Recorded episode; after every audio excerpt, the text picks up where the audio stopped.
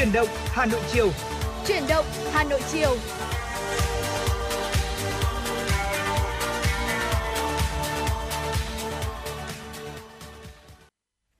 Thu Minh xin gửi lời chào tới quý vị thính giả. Chúng ta đang đến với chương trình Chuyển động Hà Nội chiều được phát trên kênh tin tức Hà Nội 96 MHz. Chương trình cũng đang được phát trực tuyến trên website hanoitv.vn và người đồng hành cùng với Thu Minh trong buổi chiều ngày hôm nay là Lê Thông. Vâng ạ, xin được kính chào quý vị và các bạn. Chúng ta lại cùng đồng hành với nhau trong thời lượng 120 phút trực tiếp của buổi chiều ngày hôm nay trên tần số quen thuộc 96 MHz của Đài Phát thanh Truyền hình Hà Nội. Và những cách thức đơn giản chắc có lẽ là quý vị thính giả thân quen cùng chúng tôi cũng đã nhớ rồi. Đó là số hotline 024 3773 6688 cùng trang fanpage FM96 gạch nối thời sự Hà Nội ở sẽ là nơi mà quý vị và các bạn có thể gửi những câu chuyện của mình, những ờ, tâm tư tình cảm cũng như là những yêu cầu âm nhạc. Chúng tôi sẽ cùng đáp ứng trong những giờ lên sóng trực tiếp của chương trình. Dạ vâng ạ. Và như thường lệ, cứ mỗi khi chương trình à, chuyển động Hà Nội chiều phát sóng, cùng với hai host là Thu Minh và Lê Thông, thì mở đầu chương trình à, chúng tôi muốn gửi tới cho quý vị à, những thông điệp thông qua những câu chuyện vô cùng tích cực. Và trong buổi chiều ngày hôm nay cũng như vậy, chúng tôi muốn gửi tới cho quý vị một câu chuyện đến từ bạn Hương Thảo ở Hà Nội. Một câu chuyện có tựa đề lần đầu ba được thổi nến mừng sinh nhật. Mọi năm vào sinh nhật ba cả nhà tôi thường chỉ tổ chức ăn uống đơn giản tại nhà hoặc là ra nhà hàng năm nay cũng vậy mẹ làm một nồi lẩu thật to cùng các thành viên tụ họp có điều ba tôi vốn là bác sĩ, lại bị tiểu đường, thế nên hầu như chẳng bao giờ ăn đồ ngọt. Cũng nhắc nhở vợ không nên ăn nhiều. Vì thế mà chẳng năm nào tôi mua bánh sinh nhật trong ngày này cả. Ấy vậy mà năm nay chẳng hiểu ngựa ngựa như thế nào, tôi lại đặt một chiếc bánh kem nhỏ, trang trí đơn giản. Bên trên có ghi dòng chữ chúc mừng sinh nhật ba, chúc ba nhiều sức khỏe. Tôi đã chuẩn bị tinh thần bị ba cằn nhằn rằng sao bày vẽ mua bánh đồ ngọt làm chi Thế nhưng trái với dự đoán, bà tôi có vẻ vui lắm khi thấy cái bánh, hào hứng đội mũ, cầm nến, bảo tôi bật nhạc cho có không khí. Ba vừa cười vừa nói, 58 năm, lần đầu được thổi nến bánh sinh nhật. Tôi ngỡ ngàng, không nghĩ ba lại vui như vậy, lại có chút xúc động và thương ba nữa. Dù hôm đó mỗi thành viên cũng chỉ ăn một miếng nhỏ tượng trưng, chiếc bánh cũng đã góp phần không nhỏ trong bữa tiệc sinh nhật của ba tôi. Hóa ra niềm vui của một người lớn lại có thể đơn giản như vậy. Từ năm sau, Chắc chắn là tôi sẽ chuẩn bị những chiếc bánh đẹp hơn để mừng sinh nhật của ba. Có thể đặt làm riêng một chiếc bánh ít ngọt chẳng hạn, hoặc chính tôi sẽ học cách tự tay làm bánh. Dạ ừ. vâng ạ. À, và vừa rồi thì chúng ta được uh, lắng nghe câu chuyện uh, một câu chuyện của riêng bạn Hương Thảo. Thế nhưng mà tôi nghĩ rằng là là câu chuyện chung của rất là nhiều những người con, người ba là một câu chuyện chung của rất là nhiều những gia đình đúng không ạ? Vâng. Uh, có thể nói rằng là thường á những người lớn đặc biệt là bố mẹ thì ờ, sẽ không quá là câu nệ hay là không quá ờ, đòi con cái là phải ừ. tổ chức cho họ một ngày sinh nhật đúng không ạ vâng. ví dụ như là ở riêng gia đình nhà thu minh thôi mỗi khi mà mình bảo bố là bố tuần này là con sẽ về con tổ chức sinh nhật cho bố thì bố bảo là không cần thiết phải phức tạp như thế ừ. thế nhưng mà khi nghe thu minh có kế hoạch thì uh, mẹ thu minh có kể lại là từ một hai ngày trước cái hôm sinh nhật là liên tục hỏi mẹ rằng là khi nào thì uh, mình, mình về, về đúng không, đúng không? dạ ừ À, tôi biết ngay được điều đó tại vì à, tôi thấy được bóng dáng của chính mình cũng trong câu chuyện tương tự như thế này. Bố tôi thì sinh nhật cách đây ít ngày cũng à, ừ. có sinh nhật thế nhưng mà bố thì không ở gần với cả gia đình, ở xa. Thế chính vì thế cho nên là ví dụ như mọi năm ấy có cái năm đầu tiên mà bố tôi đi làm xa thì tôi có đăng một bức hình lên Facebook và nói được những điều mà tôi nghĩ rằng là mình chưa bao giờ nói. Dạ. À, ông cũng vui gọi điện về và ông có một cái thái độ rất là khác so với mọi ngày. Thế nhưng mà năm nay thì uh, có một điều đặc biệt hơn đó là bố tôi cũng được thổi bánh ừ. thổi nến sinh nhật và bố tôi có chụp và khoe lại với tôi rằng là à những người bạn đồng nghiệp của bố tôi uh, cùng tổ chức sinh nhật cho bố tôi mặc dù là gia đình không ở bên cạnh. Thế nhưng mà mình nhìn thấy như vậy mình cũng rất là hạnh phúc. Cái điều hạnh phúc nhỏ nhoi của những người lớn hóa ra nó đơn giản như cách mà bạn uh, Hương Thảo chia sẻ với chúng ta. Đó là đôi khi được uh, đội một chiếc mũ cắt một cái uh, miếng bánh sinh nhật ước một điều thật giản đơn thì đó chính là cái điều ước mà chúng ta thấy suy cho cùng đúng không ạ? Cuộc sống của chúng ta có bận rộn như thế nào? Chúng ta có mong ước mình nhiều tiền nhiều vật chất ra sao? Thì cái điều động lại sau cùng vẫn là chúng ta được hạnh phúc. Dạ đơn vâng. giản là như vậy thôi. Dạ vâng ừ. ạ và thu minh thấy có một điều rất hay như thế này ở món quà mà bạn hương thảo dành tặng cho ba và thu minh nghĩ rằng là đây là một món quà đơn giản quen thuộc thế nhưng mà lúc nào nó cũng mang một cái ý nghĩa rất là lớn. Thường mọi người nói rằng là khi mà đến sinh nhật đấy ạ thì chỉ có trong sinh nhật của các bạn nhỏ thì mới có bánh kẹo và đặc biệt là mới có bánh kem thôi. Dần dần thì mọi người uh, thường sẽ chỉ đi ăn với nhau thôi. Thế nhưng mà thu minh nghĩ rằng là uh, chiếc bánh kem chiếc bánh gato ở trong ngày sinh nhật nó vẫn là một cái điều gì đấy khiến cho những cái người mà họ được tổ chức đấy ạ khi mà họ nhìn thấy chiếc bánh đấy họ vẫn cảm thấy vô cùng là hạnh phúc. Cho dù đó không phải là một chiếc bánh quá to chỉ đơn vâng. giản là một chiếc bánh nhỏ tượng trưng thôi với một vài cây nến được cắm ở trên đó. Thế nhưng mà nó chan chứa rất là nhiều những ý nghĩa tôi mới nghĩ là như vậy và đặc biệt hơn nữa là chúng ta có một cái hình thức đấy là khi mà bánh đến này và nến được thắp lên thì chúng ta sẽ uh, được uh, ước ước nguyện đúng không ừ, ạ uh, chúng ta được uh, mong muốn rằng là trong tuổi mới thì mình sẽ được những gì ừ. Dạ. và tôi nghĩ rằng là cái điều ước trong ngày sinh nhật thực ra là nó rất đơn giản ừ. mọi người thì ai cũng sẽ ước một cái câu mà tôi nghĩ rằng ai cũng sẽ ước mình được bình yên được an yên trong cái tuổi mới và có lẽ là đó là điều mà tất cả chúng ta cũng đều mong muốn. Ờ, và tôi nghĩ rằng là thông qua mẩu chuyện nho nhỏ vừa rồi mà bạn Thảo có chia sẻ đến chương trình thì tôi nghĩ rằng ngay lúc này ở những cảm xúc ờ, của bạn Thảo nếu nghe được chương trình cũng sẽ giống như chúng tôi. Đó là giống như Thu Minh chẳng hạn, nhớ về cái hôm sinh nhật của bố bạn ấy vừa rồi và tôi cũng thế đấy. Cũng có một điều khá là trùng hợp là là bố tôi cũng mới sinh nhật cách đây mấy hôm. Thế thành thế ra là cho nên là tôi nghĩ rằng bây giờ cái điều hay nhất là thôi thay vì chúng mình à, có bánh thì chúng mình sẽ có âm nhạc để dành tặng cho bạn Thảo, bố bạn ý và những người bố tuyệt vời của chúng ta. Ở ca khúc Cha già rồi đúng không qua tiếng hát của Phạm Hồng Phước. Mời các bạn cùng nghe. Thank you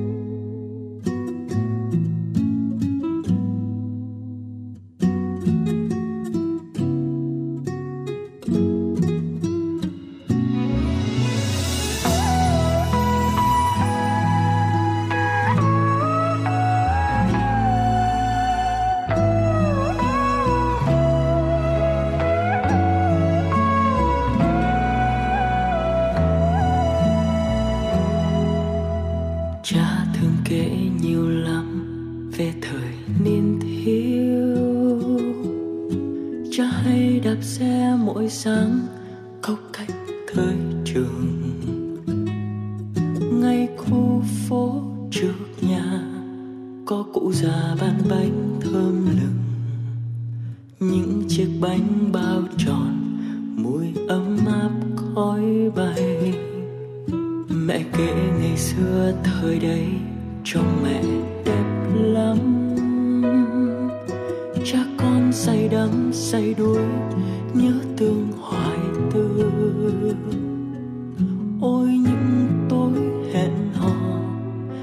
chiếc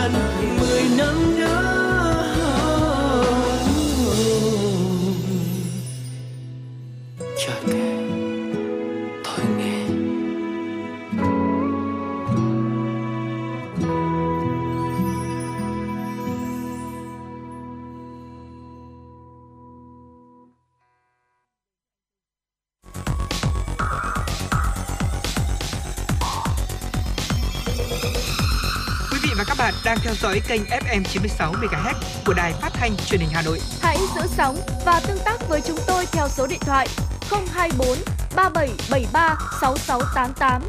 FM 96 đồng, đồng hành trên, trên mọi nẻo đường. đường. Quý vị thân mến, chúng ta cùng tiếp tục chương trình với một số những thông tin mà phóng viên Mai Liên của chúng tôi vừa cập nhật. Nhận lời mời của Đại tướng Pachusev Nikolai Planovic, thư ký Hội đồng An ninh Quốc gia Cộng hòa Belarus, đoàn đại biểu cấp cao của Bộ Công an Việt Nam do Đại tướng Tô Lâm, Ủy viên Bộ Chính trị, Bộ trưởng Bộ Công an làm trưởng đoàn, vừa có chuyến thăm và làm việc tại Liên bang Nga và Cộng hòa Belarus nhằm tăng cường hợp tác giữa Bộ Công an Việt Nam với các cơ quan thực thi pháp luật của Nga và Belarus. Tại Liên bang Nga, Bộ trưởng Tô Lâm đã hội đàm với ngài Pachusev Nikolai Planotovic, thư ký Hội đồng An ninh Liên bang Nga, gặp và làm việc với lãnh đạo các cơ quan an ninh thực thi pháp luật của Liên bang Nga để trao đổi tình hình thế giới, khu vực và những vấn đề cùng quan tâm. Nhất trí tăng cường trao đổi thông tin tội phạm, điều tra và xử lý các vụ việc có liên quan đến hai nước, chủ động phòng ngừa các loại tội phạm và vi phạm pháp luật của Việt Nam và Nga. Còn tại Cộng hòa Belarus, Bộ trưởng Tô Lâm cũng đã hội đàm với thư ký Hội đồng An ninh Quốc gia Cộng hòa Belarus, Chủ tịch Ủy ban An ninh Quốc gia, Bộ trưởng Bộ Nội vụ Belarus Tại các cuộc hội đàm, hai bên đã nhấn mạnh đến việc tăng cường phối hợp nhằm phòng ngừa, đấu tranh với các loại tội phạm có tổ chức xuyên quốc gia, sử dụng công nghệ cao, mua bán người, tổ chức đưa người di cư bất hợp pháp, tội phạm ma túy. Trong khuôn khổ của chuyến thăm, làm việc tại Liên bang Nga và Cộng hòa Belarus, Bộ trưởng Tô Lâm cùng đoàn đại biểu cấp cao Bộ Công an đã đến thăm Đại sứ quán Việt Nam tại Nga và Belarus quán triệt tới tất cả các tổ chức cá nhân thuộc phạm vi quản lý chỉ sử dụng dữ liệu được khai thác từ cơ sở dữ liệu quốc gia về dân cư đúng mục đích, không thực hiện các hành vi cố ý gây thiệt hại, lộ mất thông tin trong cơ sở dữ liệu quốc gia về dân cư, không tự ý truy cập thực hiện các chức năng nằm ngoài quyền hạn, khai thác tấn công hoặc lợi dụng các vấn đề điểm yếu an ninh trong kết nối đến cơ sở dữ liệu quốc gia về dân cư. Trường hợp phát hiện bất kỳ cá nhân nào sử dụng tài khoản với mục đích cá nhân, kịp thời báo cáo cấp trên xử lý kỷ luật theo quy định. Đó là những yêu cầu nêu trong công văn số 3821 của Ủy ban nhân dân thành phố Hà Nội về triển khai bảo đảm các điều kiện về an ninh an toàn thông tin, phục vụ kết nối sử dụng dữ liệu trong cơ sở dữ liệu quốc gia về dân cư. Ủy ban nhân dân thành phố cũng lưu ý các hệ thống thông tin trước khi kết nối vào cơ sở dữ liệu quốc gia về dân cư phải cần phải phân loại xác định và phê duyệt đề xuất cấp độ an toàn hệ thống thông tin theo quy định và được kiểm tra về an toàn thông tin. Theo đó, Ủy ban nhân dân thành phố giao Công an thành phố Hà Nội chủ trì phối hợp với các đơn vị thực hiện ra quét các trang thiết bị và kiểm tra về an toàn thông tin đối với trang thiết bị cùng các hệ thống thông tin. Thưa quý vị, trong tuần qua, số ca mắc sốt xuất huyết trên địa bàn Hà Nội đã tiếp tục tăng. Cụ thể là có thêm 1.435 ca mắc, 72 ổ dịch mới và 2 ca tử vong. Ngày 28 tháng 11, theo tin từ Trung tâm Kiểm soát Dịch bệnh CDC Hà Nội, trong tuần qua, từ ngày 18 đến 25 tháng 11, trên địa bàn Hà Nội ghi nhận 1.435 ca mắc sốt xuất huyết, số mắc đã tăng 4,1% so với tuần trước đó. Trong đó thì có 2 ca tử vong tại quận Đống Đa và huyện Thanh Trì. Theo CDC thành phố Hà Nội, trong thời gian tới, công tác phòng chống dịch bệnh sốt xuất huyết tiếp tục cần tập trung vào việc tăng cường công tác kiểm tra giám sát, tại những nơi đã xuất hiện ổ dịch, những nơi có khu vực ổ dịch cũ phức tạp hoặc là nhiều yếu tố nguy cơ cao. Đồng thời tăng cường giám sát chỉ số bọ gậy, mũi truyền bệnh tại các khu vực xuất hiện ca bệnh, ổ dịch, các khu vực có nguy cơ cao, từ đó triển khai các hoạt động đáp ứng phù hợp và kịp thời. Tại các địa phương cũng cần nâng cao vai trò và trách nhiệm của người đứng đầu các sở, ban ngành, chính quyền các cấp trong công tác phòng chống sốt xuất huyết, tổ chức những chiến dịch vệ sinh môi trường diệt bọ gậy một cách triệt để, bảo đảm các chỉ số côn trùng dưới ngưỡng BI nhỏ hơn 20 mới được coi là đạt và được phun hóa chất diệt mũi trưởng thành. Mặt khác cần tăng cường công tác kiểm tra, giám sát và xử lý nghiêm những tổ chức cá nhân vi phạm các quy định phòng chống dịch, đặc biệt xử lý nghiêm tình trạng chủ quan lơ là trong công tác lãnh đạo chỉ đạo. Tối qua tại Hà Nội, Trung ương Đoàn Thanh niên Cộng sản Hồ Chí Minh phối hợp với Bộ Khoa học và Công nghệ tổ chức lễ trao giải thưởng khoa học công nghệ quả cầu vàng và giải thưởng nữ sinh khoa học công nghệ Việt Nam năm 2022. Giải thưởng khoa học công nghệ quả cầu vàng được tổ chức hàng năm, qua đó phát hiện tôn vinh các tài năng trẻ xuất sắc không quá 35 tuổi đang trong học tập nghiên cứu khoa học, làm việc ở trong và ngoài nước các lĩnh vực. Năm 2022, giải thưởng đã được phát động rộng rãi đến 203 đầu mối đơn vị trong và ngoài nước.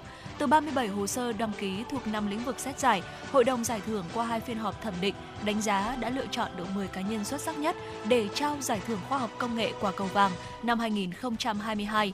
Mỗi cá nhân đoạt giải thưởng được nhận huy hiệu tuổi trẻ sáng tạo của Ban chấp hành Trung ương Đoàn, cúp quả cầu vàng, giấy chứng nhận đạt giải thưởng và phần thưởng tiền mặt 20 triệu đồng.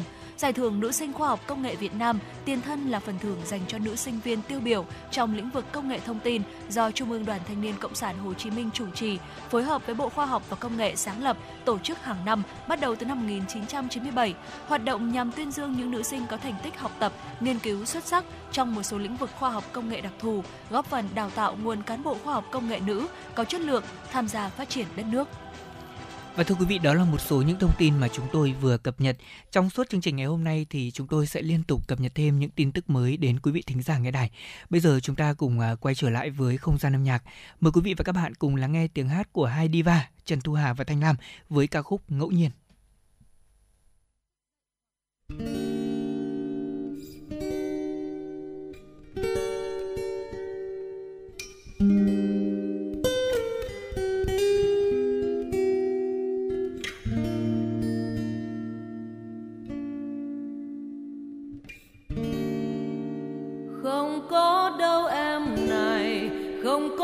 chết đầu tiên. Và có đâu bao giờ, đâu có cái chết sau cùng tự mình biết riêng mình và ta biết riêng ta. Hòn đá lăn bên đồi, hòn đá rớt xuống cành mai. Rụng cánh hoa mai hành chim chóc hót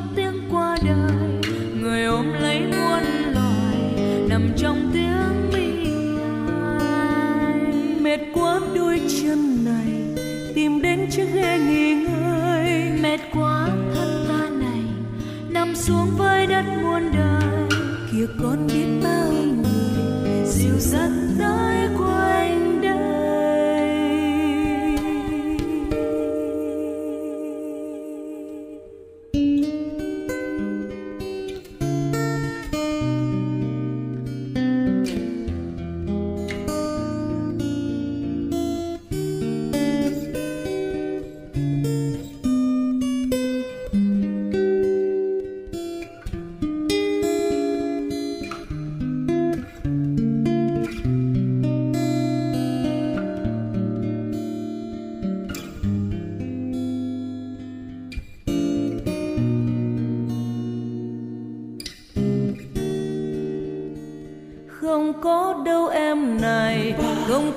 trên đầu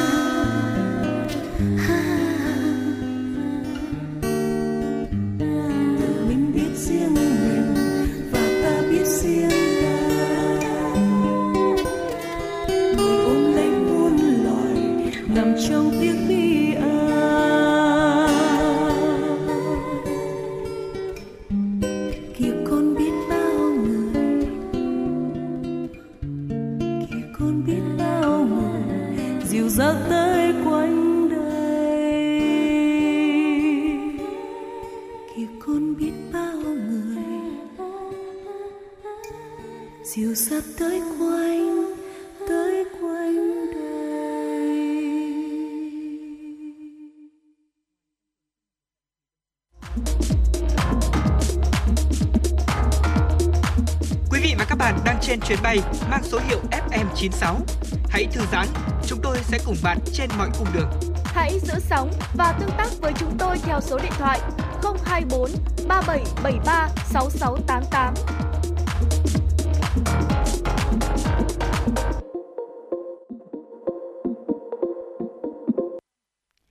Quý vị thân mến, ờ, vừa rồi chúng ta là nghe tiếng hát của Trần Tu Hà và Thanh Lam với ca khúc có tên gọi là ngẫu nhiên. Ở trong cuộc sống thì có rất nhiều những điều ngẫu nhiên sẽ xảy ra với chúng ta mà bài hát này một phần nào đó nói cái sự ngẫu nhiên đấy nhẹ nhàng hơn bằng hai giọng ca điêu luyện đó là Trần Tu Hà và Thanh Lam. Và quý vị đừng quên trong buổi chiều ngày hôm nay có thể yêu cầu thêm những giai điệu âm nhạc Thu Minh cùng Lê Thông sẽ đáp ứng cho quý vị. Bây giờ thì mình cùng đến với một chuyên mục quen thuộc của chương trình đó là sống khỏe cùng FM96 ạ. Thu Minh thân mến, uh, trong những ngày này đi trên đường phố này, trong các ngõ ngách này, nhất là vào những cái giờ uh, gần như là tan tầm hoặc buổi tối, chúng ta sẽ thấy là mọi người tụ tập rất đông Dạ để vâng. xem World Cup. Dạ Thế vâng. thì đối với riêng cá nhân Thu Minh, Thu Minh cảm nhận cái không khí World Cup năm nay thế nào? Ờ, Thu Minh thấy rằng là thực sự là ờ, bình thường buổi tối đấy ạ thì Ừ. ờ, chúng ta vẫn ờ, nghe được rất là nhiều những cái âm thanh xung quanh mình Ừ, Thế nhưng mà khoảng rồi. thời gian gần đây thì còn nghe thấy tiếng của mọi người ờ, reo hò nữa đúng không ạ Ừ, dạ. Ờ, và thu minh thấy rằng là ờ, trong cái khoảng thời gian mà World Cup diễn ra thì ờ, mọi người đặc biệt là những người đam mê hâm mộ bóng đá Ừ. thì họ sẽ dành rất là nhiều thời gian để có thể ờ, xem các cái trận đấu ờ, với một cái tinh thần rất là vui vẻ cũng như là rất là đam mê thậm chí là họ còn sẵn sàng hy sinh cả thời gian nghỉ ngơi ờ, ví dụ như là thức khuya hơn thức muộn hơn để có thể xem bóng đá. Và tôi mới nghĩ rằng là ờ, sẽ thật là khó nếu như mà ờ, đối với một người một fan hâm mộ cuồng nhiệt chúng ta phải bỏ một vài trận đấu hay đúng không ạ? Và mặc dù là trời đã khuya Ờ, chính vì thế mà ngày hôm nay trong mục sống khỏe cùng FM96 ờ, chúng tôi sẽ đưa ra cho quý vị một vài những cái gợi ý một vài những cái bí quyết dinh dưỡng giúp các tín đồ World Cup giảm mệt mỏi khi mà chúng ta thức khuya xem bóng đá Vâng thưa quý vị, à, chúng ta sẽ cùng tìm hiểu một chút về những cái tác hại trước đã. dạ À, việc thức đêm thì rõ ràng là nói tác hại thì gần như ai cũng biết là nó hại rồi. Dạ. Thế nhưng mà chưa ai biết cụ thể như thế nào đúng không ạ? Ở giấc ngủ thì như quý vị biết là giúp chúng ta thiết lập lại cơ thể cả về mặt tinh thần lẫn mặt thể chất. Và khi mà chúng ta không được ngủ đủ giấc đi ạ thì cơ thể của mình sẽ không tự phục hồi đúng cách được. Cơ thể con người chúng ta thì cần khoảng 7 đến 8 tiếng đồng hồ mỗi ngày để có thể ngủ. Và đây cũng là thời gian nghỉ ngơi giúp cơ thể có thể sạc để nâng cao cái năng lượng của mình. Với những người mà thường xuyên phải thức đêm để xem bóng đá này thì rõ ràng là cái nhịp sinh học của họ sẽ bị thay đổi. Điều này ảnh hưởng không nhỏ tới sức khỏe. Thức đêm cũng khiến cho chúng ta cảm thấy mình bị mệt này, uể oải, thiếu năng lượng, khó tập trung hay quên hoặc đơn giản hơn là nhiều bạn bè của tôi cứ nói là thức đêm xong sáng mai dậy người cứ như đang trên mây. Ừ, Vâng, dạ. tức là họ không không cảm thấy rằng là mình ờ, tinh thần của mình nó không được minh mẫn.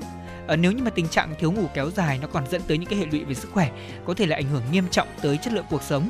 Ờ, khi mà não bộ của chúng ta thường xuyên hoạt động mà chưa được nghỉ ngơi, điều này cũng sẽ dần gây nên những tổn thương và giảm đi hiệu suất. Và thêm nữa, thiếu ngủ kéo dài cũng sẽ làm tăng nguy cơ mắc bệnh về tim mạch hay là tăng huyết áp. Nghiên cứu cũng cho thấy là những người ngủ dưới 5 giờ mỗi ngày sẽ tăng tới 80% nguy cơ tai biến mạch máu não so với những người ngủ từ 7 đến 8 giờ mỗi ngày đấy ạ. Và nếu như mà chúng ta ngủ không đủ giấc thì dĩ nhiên là kèm theo rất nhiều những cái hệ lụy khác về mặt sức khỏe. Ờ, và có thể nói rằng là mất ngủ chính là cái căn bệnh à, cũng khá là thầm lặng âm thầm gây nên những vấn đề về sức khỏe thần kinh và tâm thần.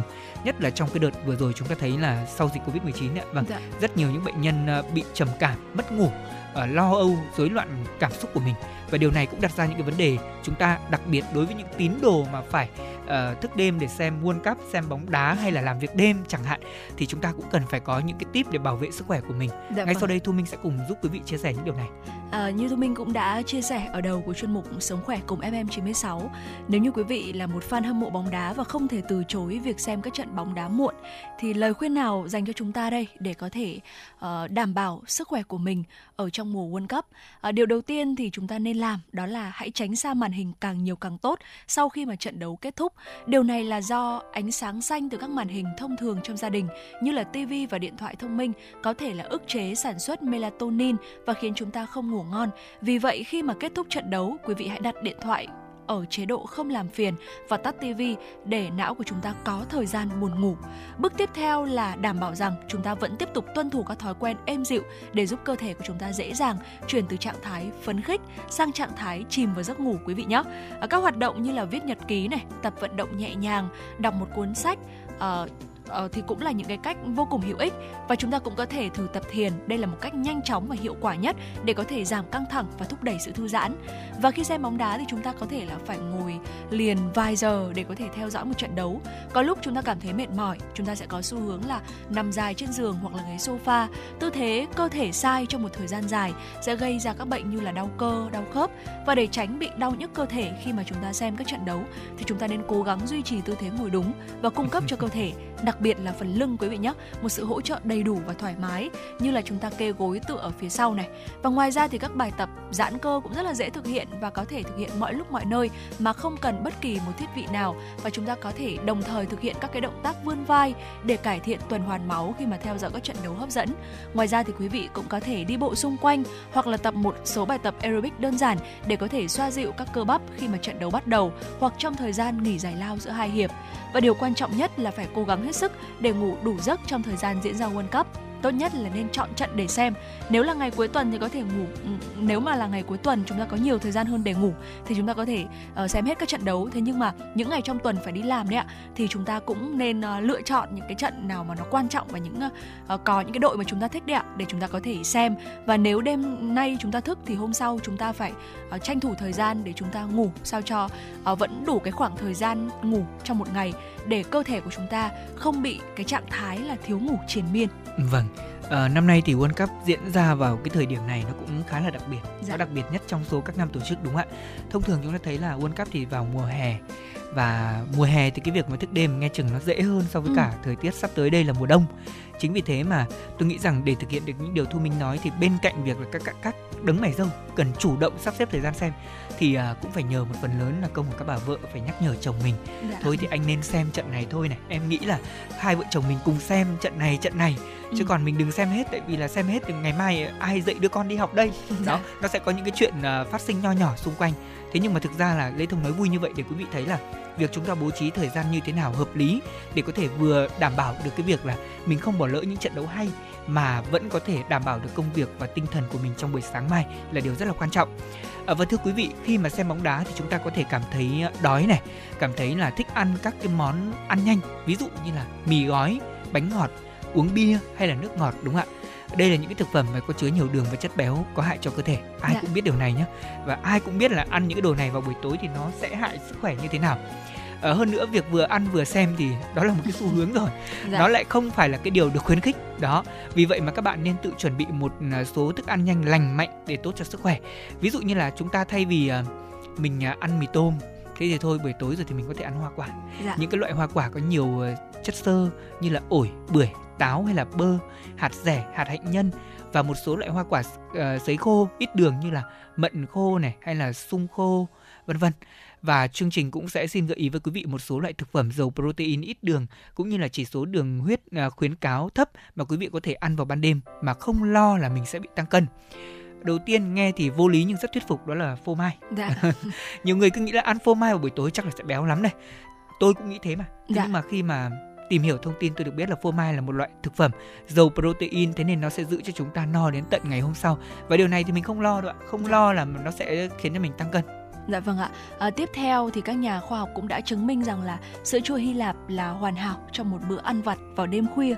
Nó có hàm lượng protein cao, ít chất béo và rất ít đường. Và món ăn thứ ba, tôi mới nghĩ rằng là khi nghe thì tên thôi sẽ rất nhiều người ngạc nhiên. Đó chính là bỏng ngô thưa quý vị. À, bỏng ngô thật sự là một món ăn rất an toàn để ăn vào ban đêm bỏng ngô phù hợp để ăn khuya cho nên là uh, loại không có thêm bơ và đường để chúng ta tránh bị tăng cân chúng ta nên lựa chọn những cái loại như vậy.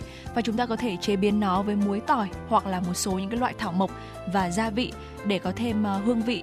Và ngoài ra thì uh, chúng ta cũng có thể lựa chọn chuối đây là một uh, quả loại quả có chứa một lượng kali và magie rất lớn, đem lại cảm giác thư giãn. À, đó là lý do tại sao mà chúng ta có thể ăn chuối trước khi ngủ. Ngoài ra thì loại quả này còn chứa melatonin, một chất kích thích cơn buồn ngủ, giúp cho chúng ta đi vào giấc ngủ nhanh ừ. hơn. Bởi vì thường khi mà chúng ta xem vào những cái xem vào những cái trận đấu mà nó đã khuya đấy ạ, thì uh, thường là mọi người vẫn hay nói là chúng ta sẽ bị quá giấc và khi mà quá giấc rồi thì mình sẽ rất là khó để có thể uh, ngủ ngon cũng như là khó để có thể đi vào giấc ngủ được. Cho nên là với một vài những cái gợi ý vừa rồi, à, ví dụ như quả chuối này cũng sẽ là một cái loại quả mà chúng ta ăn sẽ kích thích cơn buồn ngủ, giúp cho chúng ta đi vào giấc ngủ nhanh hơn. Và ngoài ra thì chúng ta cũng có thể lựa chọn một quả trứng uh, một quả trứng thì chỉ khoảng 75 calo thôi thế nhưng mà nó có cái hàm lượng protein rất là cao và sẽ làm cho quý vị cảm thấy no hơn trong một thời gian dài và đó là một vài những cái loại uh, thực phẩm giàu protein ít đường và có chỉ số đường huyết thấp mà chúng ta có thể ăn vào ban đêm dạ. mà không sợ là bị tăng cân hay là gây hại cho sức khỏe vâng. và chúng ta cũng cần chú ý nhé quý vị chú ý là hạn chế các chất kích thích như là rượu bia cà phê trà đặc nước ngọt chúng ta chỉ nên uống nước lọc hoặc là nước ép hoa quả tươi không thêm đường thôi thì uh, có lẽ là nó sẽ giảm thiểu một số những cái tác hại uh, khi mà chúng ta phải thức khuya Vâng, xin được cảm ơn Thu Minh với một chủ đề mà tôi nghĩ là vô cùng thiết thực và quý vị thân mến ạ, ngay từ buổi tối ngày hôm nay nếu như có trận đấu nào thì mình cũng hãy sắp xếp xem là cái trận đó thực sự là hấp dẫn đối với mình hay không, có đội tuyển mình yêu thích hay không thì chúng ta bố trí thời gian theo dõi. Còn không thì bạn tôi hay có một cách đấy là bạn tôi hay nói là đối với những trận mà không quá quan trọng không có đội tuyển mà bạn ấy thích ấy, thì bạn ấy sẽ thường xem highlight thôi. Ừ, Tức dạ. là uh, buổi sáng hôm sau dậy xem highlight thế là đủ. Dạ. Chúng ta cập nhật được thông tin, cập nhật được những tình huống quan trọng trong trận đấu thế là đã được rồi còn nếu như mà với những trận mà chúng ta thực sự là có cả hai cái đội tuyển mà mình yêu thích ừ. hoặc là một đội tuyển mình yêu thích thi đấu với một đội tuyển đối thủ cũng rất là sừng sỏ thì mình sẽ xem và thậm chí là xem từ đầu đến cuối cả phần dạ. bình luận cả quảng cáo mình vẫn xem cơ mà dạ. Ờ, đó là cái thú vui của những người xem bóng đá và tôi nghĩ rằng là với những thông tin mà chúng tôi vừa khuyến cáo phần nào hy vọng sẽ giúp được cho quý vị bảo vệ sức khỏe trong mùa World Cup năm nay Dạ vâng ạ. Còn bây giờ thì à, xin mời quý vị chúng ta sẽ cùng quay trở lại với không gian âm nhạc. À, một bài hát được à, thính giả của chương trình yêu cầu, ca khúc Beautiful Monster với sự thể hiện của ca sĩ Subin và rapper Pinzy.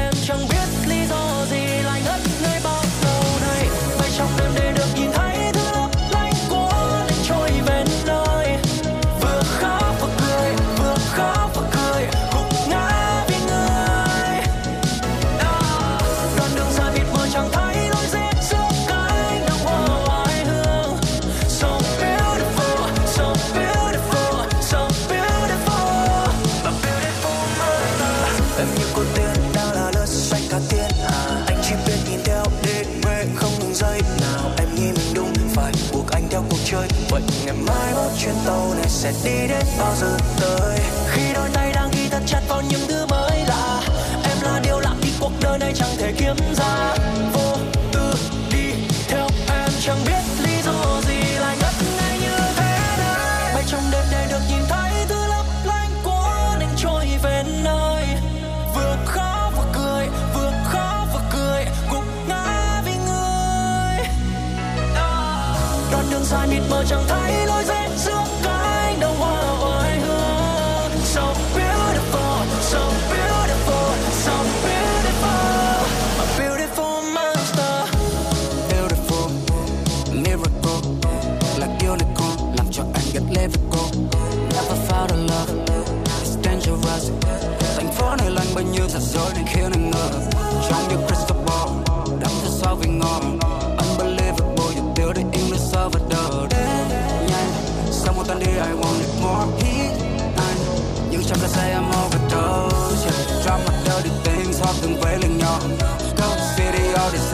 wanna see me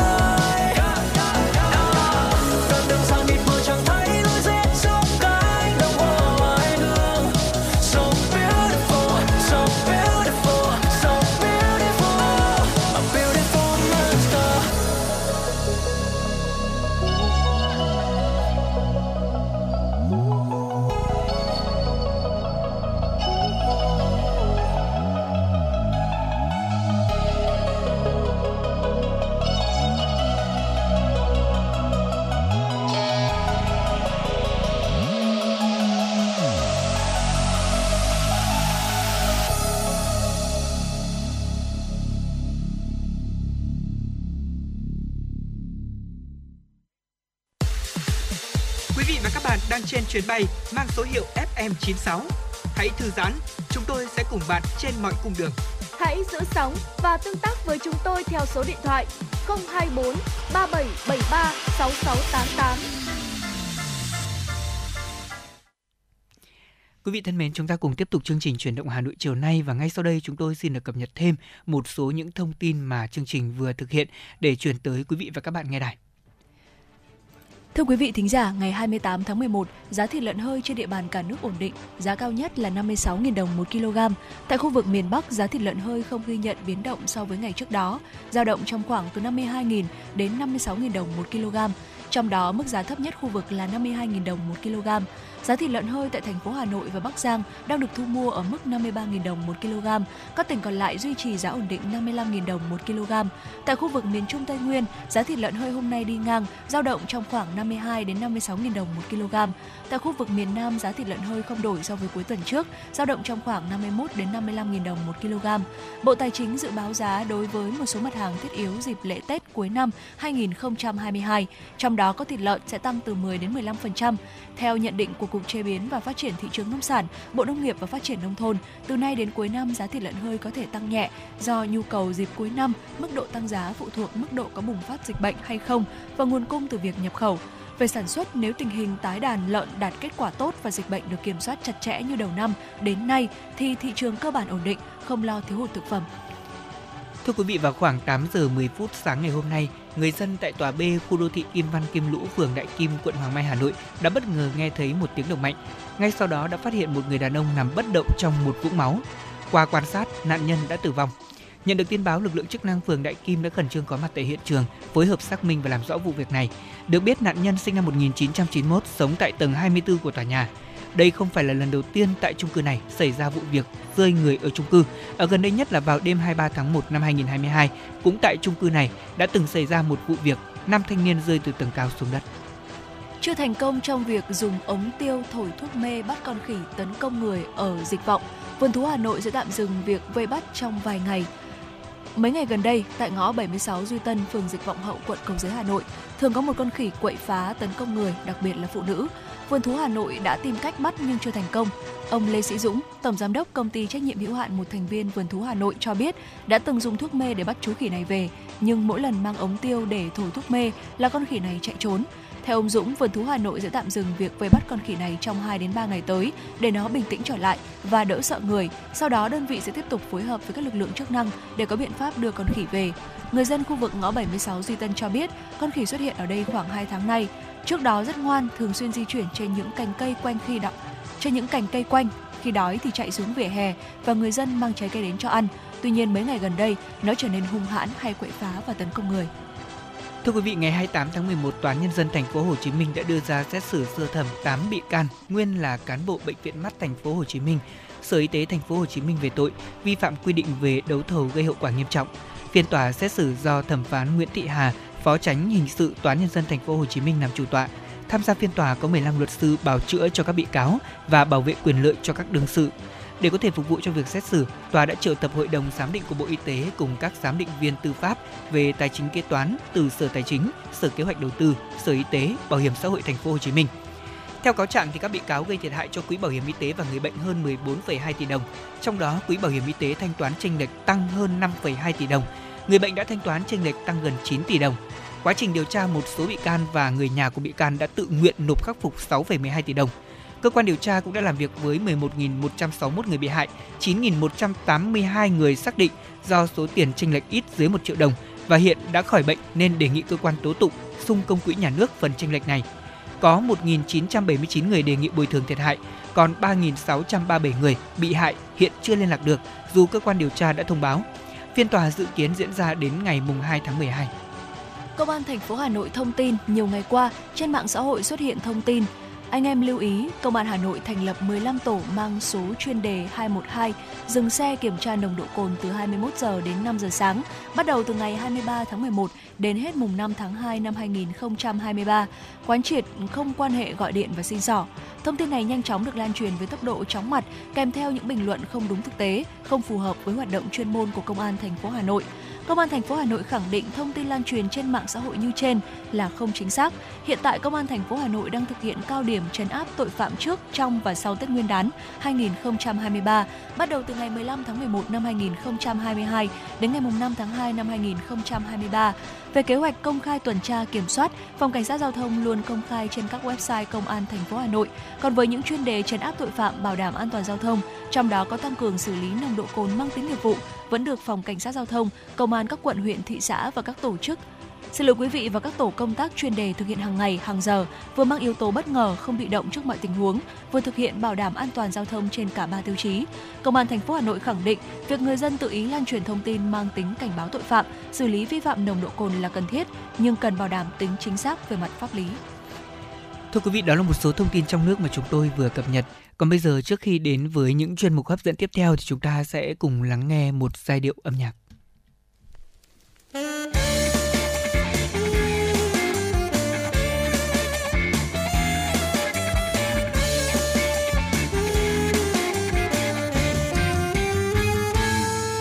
Hai, ba, bốn tiếng trôi qua rồi.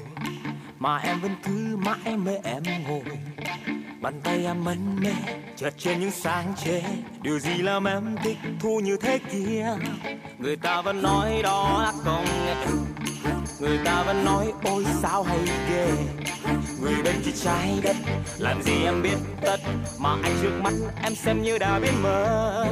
Đôi khi như quá lại hóa như không ôi hiện đại quá người ta khó gần. Dừng lại đi dừng lại đi. Đập tan hết những khoảng cách khiến ta đi xa. Hiện đại làm chi em hơi hiện đại làm chi đời mình càng thêm cách xa nhau. Hiện đại làm chi em hơi hiện đại làm chi đời mình càng thêm cách xa nhau. Đôi lúc tình mình cứ như là một câu chuyện hài. À, à, à, à với nhau như thời ta chưa hiện đại.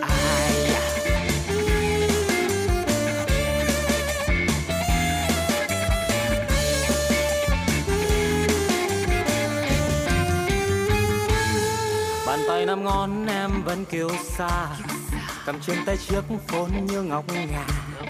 Điều gì trong đấy thế mà làm em say mê? Nhìn em anh chán đôi khi chỉ muốn về. Người ta vẫn nói đó là công nghệ người ta vẫn nói, ôi, sao hay ghê?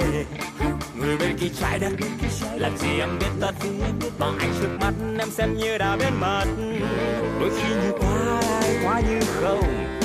Ôi, hiện đại quá người ta khó gần. Dừng lại đi, dừng lại đi. Đập tan hết những khoảng cách khiến ta đi xa. Hiện đại làm chi, em hơi hiện đại làm chi đời mình càng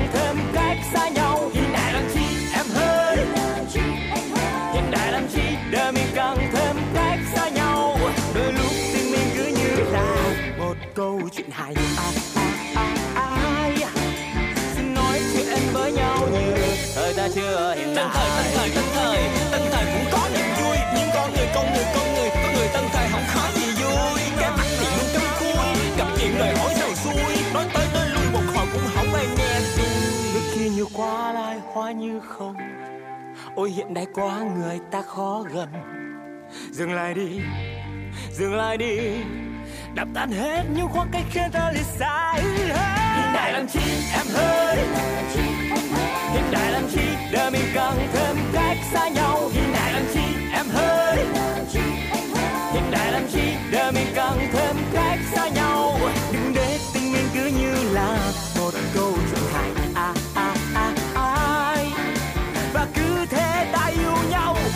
chưa hiện đại yeah, yeah, yeah.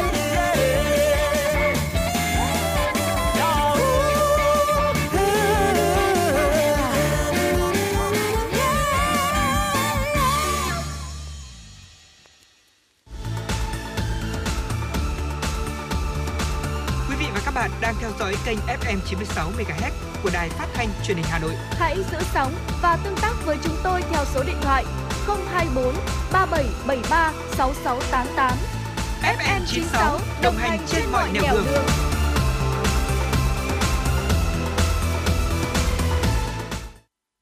Quý vị thân mến, chúng ta cùng tiếp tục cập nhật thêm một số những thông tin quốc tế đáng chú ý. Vận động viên người Pháp Nicolas van der Sken đang nỗ lực chinh phục thứ th- thử thách đặt ra, ở đó là hoàn thành 100 cuộc chạy marathon cự ly 42,2 km trong vòng là 100 ngày nhằm nâng cao nhận thức về khí hậu.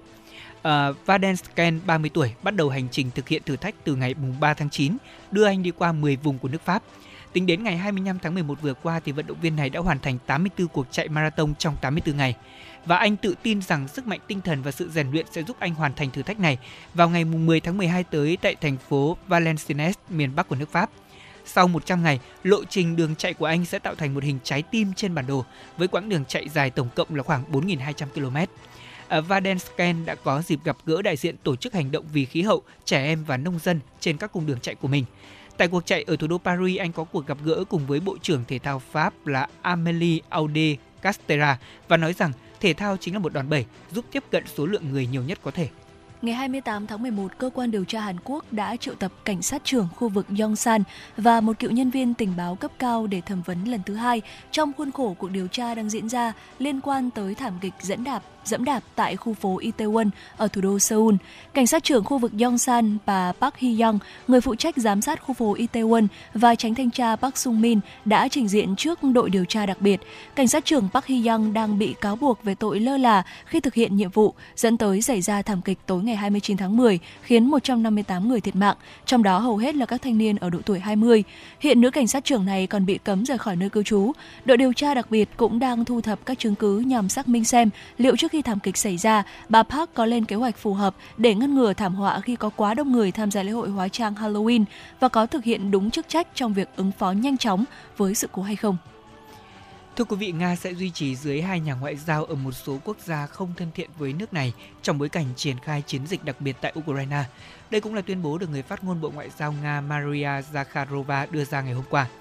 Bà này cũng cho biết là sở dĩ Nga tiếp tục duy trì hiện diện ngoại giao tại các quốc gia này là vì các công dân của Nga và các tổ chức của Nga vẫn còn ở đó. Họ vẫn cần tới các dịch vụ như là cấp giấy tờ, giấy khai sinh, hộ chiếu, hợp pháp hóa bản dịch. Bà Zakharova cũng nhấn mạnh Moscow chưa bao giờ là bên khởi xướng giải quyết các vấn đề bằng cách là cắt đứt quan hệ ngoại giao. Trước đó thì Ngoại trưởng Nga Sergei Lavrov cho biết Nga thấy không có lý do gì để duy trì sự hiện diện ngoại giao hiện tại ở các nước phương Tây mà cần phải chú ý nhiều hơn đến các nước châu Á, châu Mỹ Latin và châu Phi. Bộ trưởng Lavrov chỉ ra Nga đang chuyển trọng tâm địa lý từ phương Tây sang các quốc gia sẵn sàng hợp tác với Nga theo các điều khoản bình đẳng cùng có lợi. Dạ vâng thưa quý vị, vừa rồi là những ờ, tin tức quốc tế do biên tập viên Mai Liên thực hiện. Còn ngay bây giờ thì à, xin mời quý vị chúng ta sẽ cùng đến với tiểu mục FM96 Travel. Và trong tiểu mục FM96 Travel ngày hôm nay, à, Thu Minh và Lê Thông chúng tôi sẽ đưa quý vị đến với vùng đất Yên Bái để có thể thưởng thức năm đặc sản mà du khách khi mà đến đây không nên bỏ lỡ. Vâng thưa quý vị và các bạn, uh, trong hành trình FM96 Travel thì chúng ta đã đi được khá là nhiều nơi rồi đấy ạ. Dạ. Và nhắc đến Yên Bái thì tôi nghĩ rằng là quý vị và các bạn à, sẽ có nhiều trải nghiệm với mảnh đất này nếu như chúng ta là những người yêu thích uh, những cái cảnh quan hùng vĩ của núi rừng. Và nói đến Yên Bái thì uh, có một số những món ăn mà chúng tôi có thể giới thiệu với quý vị ngay sau đây đầu tiên vô cùng nổi tiếng đó chính là xôi trứng kiến. Dạ. À, không biết là quý vị đã bao giờ mình được ăn thử xôi trứng kiến chưa chứ còn Lê Thông là chưa ạ. Vì uh, xôi trứng kiến là một trong những đặc sản nổi tiếng của vùng đất mù căng trải này.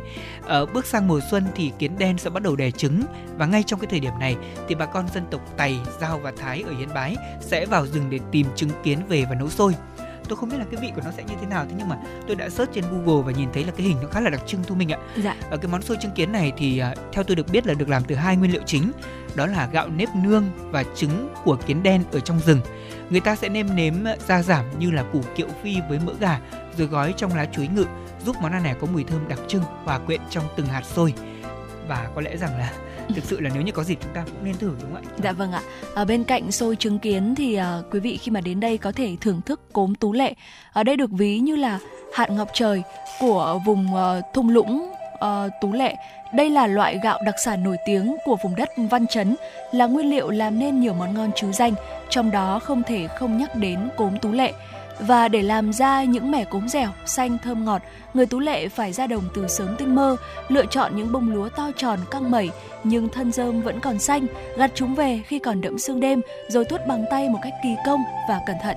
Vâng, Thưa quý vị thính giả thân mến, vừa rồi chúng ta vừa điểm qua hai món ăn. Thứ nhất là xôi trứng kiến này, thứ hai là cốm tú lệ. Vâng, cốm tú lệ thì cũng ờ, khá là đặc sắc. Tôi đã xem ờ, một số những video clip của các bạn ờ, review ừ. có nói về cái món cốm này rồi nó cũng khá là ngon thế nhưng mà mình cũng chưa được thử đấy lại chưa được thử dạ. còn bây giờ là một cái món mà tôi được thử rồi đó là dạ. thịt trâu gác bếp vâng, vâng rất là quen thuộc món này tôi nghĩ rằng là ai cũng thích này và nhất là trong mùa World Cup nếu như mà có một chút thịt trâu gác bếp mình uh, vừa xem uh, thể thao đúng không ạ vừa dạ. nhâm nhi một chút cái thịt trâu này rất là đưa chuyện và thậm chí là thậm chí là mình có thể ngồi xem cả trận mà không thấy chán. Dạ vâng. Vâng, Ờ, uh, thịt trâu gác bếp là đặc sản thường thấy của người Thái đen ở các tỉnh vùng cao phía Bắc của nước ta. Uh, thế nhưng mà thịt trâu gác bếp ở Yên Bái ạ, thưa quý vị nó có một cái hương vị vô cùng riêng biệt. Món ăn này thường được làm từ thịt bắp của những con trâu thả rông ở trên các vùng núi và đồi. Thế nên chắc chắn rồi, nó sẽ rất ngon, rất thơm, thớ thịt thì không bị mềm hay là bở. Và cách để có thể làm thịt trâu gác bếp thì cũng không khó, thế nhưng mà rõ ràng là nó sẽ đòi đòi hỏi một cái sự à, kỳ công nhất định của người làm. Thì người ta sẽ cắt những cái mảng thịt to có thể chọn miếng thăn này, bắp ở vai, ở lưng của con trâu, sau đó chia các thớ thịt ra thành từng miếng hình con chì. Ở tiếp đến thì họ sẽ thái dọc thớ và ướp thịt với ớt, muối, gừng, nước lá rừng và mắc khén, tức là hạt tiêu rừng đấy ạ.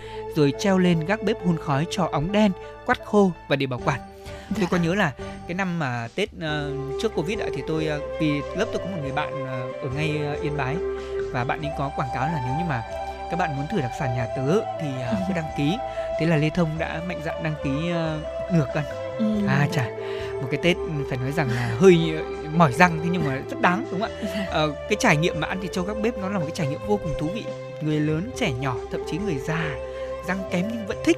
Vì cái hương vị của nó được ướp dạ bởi vâng. cái lá rừng rồi cái nước lá rừng ấy và cái mắc khén nó rất là ngon.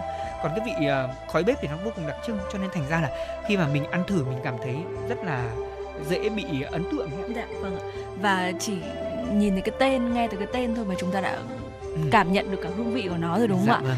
Và nếu như mà anh Lê Thông đã từng có thịt trâu gác bếp để làm quà Tết này ừ. thế thì ở Yên Bái còn có một món ăn nữa mà chúng ta cũng có thể lựa chọn à, đó chính là bánh trưng đen mường lò và mỗi dịp Tết đến xuân về thì người Thái ở mường lò thưa quý vị lại làm bánh trưng đen để thể hiện lòng biết ơn của con cháu đối với ông bà tổ tiên và trời đất nguyên liệu làm món bánh tuy đơn giản thế nhưng mà được chọn lựa kỹ càng lá rong phải lấy loại có khổ vừa phải, rửa dạ. sạch lau khô, gạo nếp được chọn phải là nếp tú lệ thơm ngon, thịt lợn chọn từ phần ba chỉ hơi nhiều mỡ, đem thái mỏng, ướp với gia vị, hành củ và hạt tiêu, đỗ xanh đãi sạch vỏ, không lẫn dạn.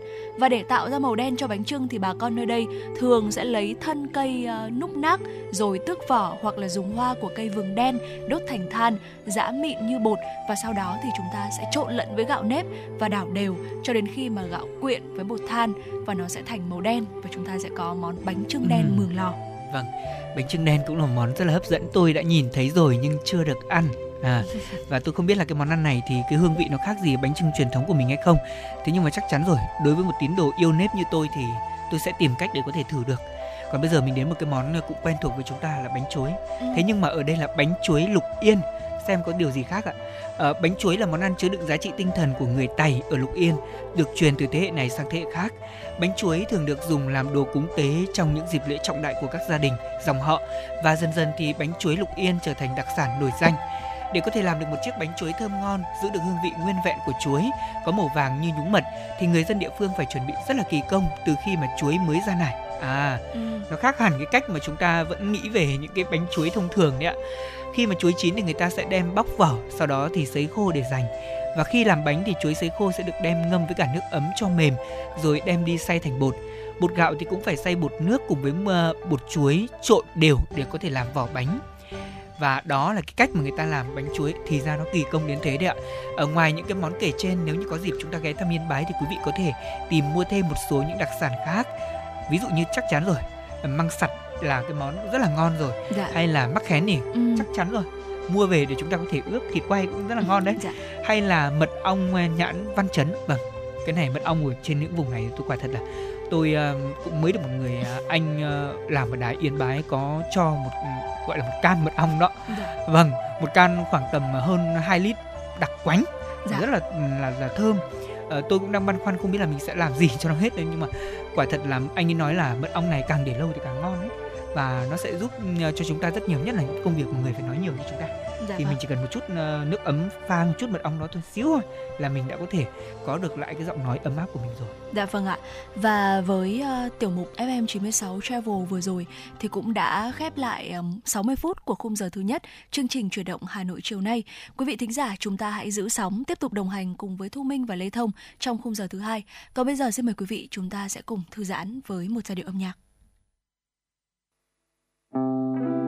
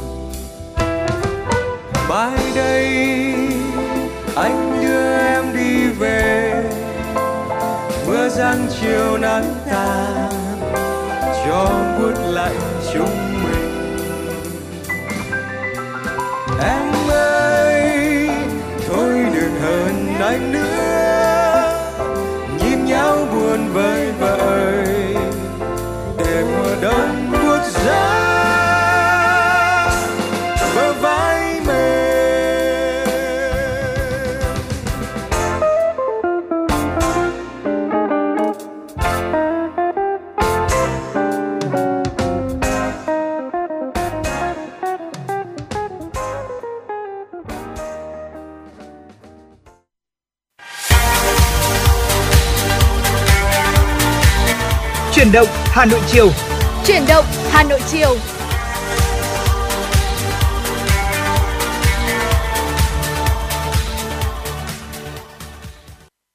Quý vị và các bạn thân mến, bây giờ là 17 giờ ngày 28 tháng 11 năm 2022. Chương trình chuyển động Hà Nội chiều của chúng tôi đang được phát trực tiếp trên tần số FM 96 MHz của Đài Phát thanh và Truyền hình Hà Nội. Chương trình cũng đang được phát trực tuyến trên website hanoitv.vn. Và mở đầu chương trình, chúng tôi xin được chuyển tới cho quý vị và các bạn những tin tức đáng quan tâm. Sáng ngày 28 tháng 11, Ủy ban Thường vụ Quốc hội khai mạc phiên họp thứ 17. Chủ tịch Quốc hội Vương Đình Huệ chủ trì phiên họp. Diễn ra trong thời gian một ngày, tại phiên họp này, Ủy ban Thường vụ Quốc hội sẽ xem xét và cho ý kiến nhiều nội dung quan trọng. Ủy ban Thường vụ Quốc hội cho ý kiến về tổng kết kỳ họp thứ tư, việc chuẩn bị cho kỳ họp thứ năm, cho ý kiến về nội dung và khả năng chuẩn bị kỳ họp bất thường lần thứ hai. Đồng thời với tinh thần chuẩn bị từ sớm từ xa, Ủy ban Thường vụ Quốc hội cho ý kiến để chuẩn bị cho kỳ họp thường kỳ lần thứ 5, dự kiến diễn ra vào tháng 5 năm sau. Tại phiên họp thứ 17, Ủy ban Thường vụ Quốc hội đã xem xét và cho ý kiến một số nội dung thuộc thẩm quyền về tài chính và ngân sách. Đó là việc phân bổ vốn đầu tư phát triển nguồn ngân sách trung ương giai đoạn 2021-2025 còn lại của ba chương trình mục tiêu quốc gia, bao gồm giảm nghèo, xây dựng nông thôn mới và chương trình phát triển kinh tế xã hội của vùng đồng bào dân tộc thiểu số miền núi. Việc điều chỉnh kế hoạch vốn vay lại của năm 2022 của các địa phương. Ủy ban Thường vụ Quốc hội cũng cho ý kiến về một số nội dung có liên quan đến thỏa thuận giữa chính phủ Việt Nam và chính phủ Hoa Kỳ về các điều kiện cải tạo, xây dựng, bảo trì các tòa nhà có liên quan đến các cơ quan ngoại giao và lãnh sự hai bên, thỏa thuận COCA, xem xét và phê chuẩn đề nghị của Thủ tướng Chính phủ về việc bổ nhiệm miễn nhiệm đại sứ đặc mệnh toàn quyền của Cộng hòa xã hội chủ nghĩa Việt Nam. Chủ tịch Quốc hội đề nghị các đại biểu nghiên cứu kỹ lưỡng, phát biểu sôi nổi và liên tục để hoàn thành chương trình.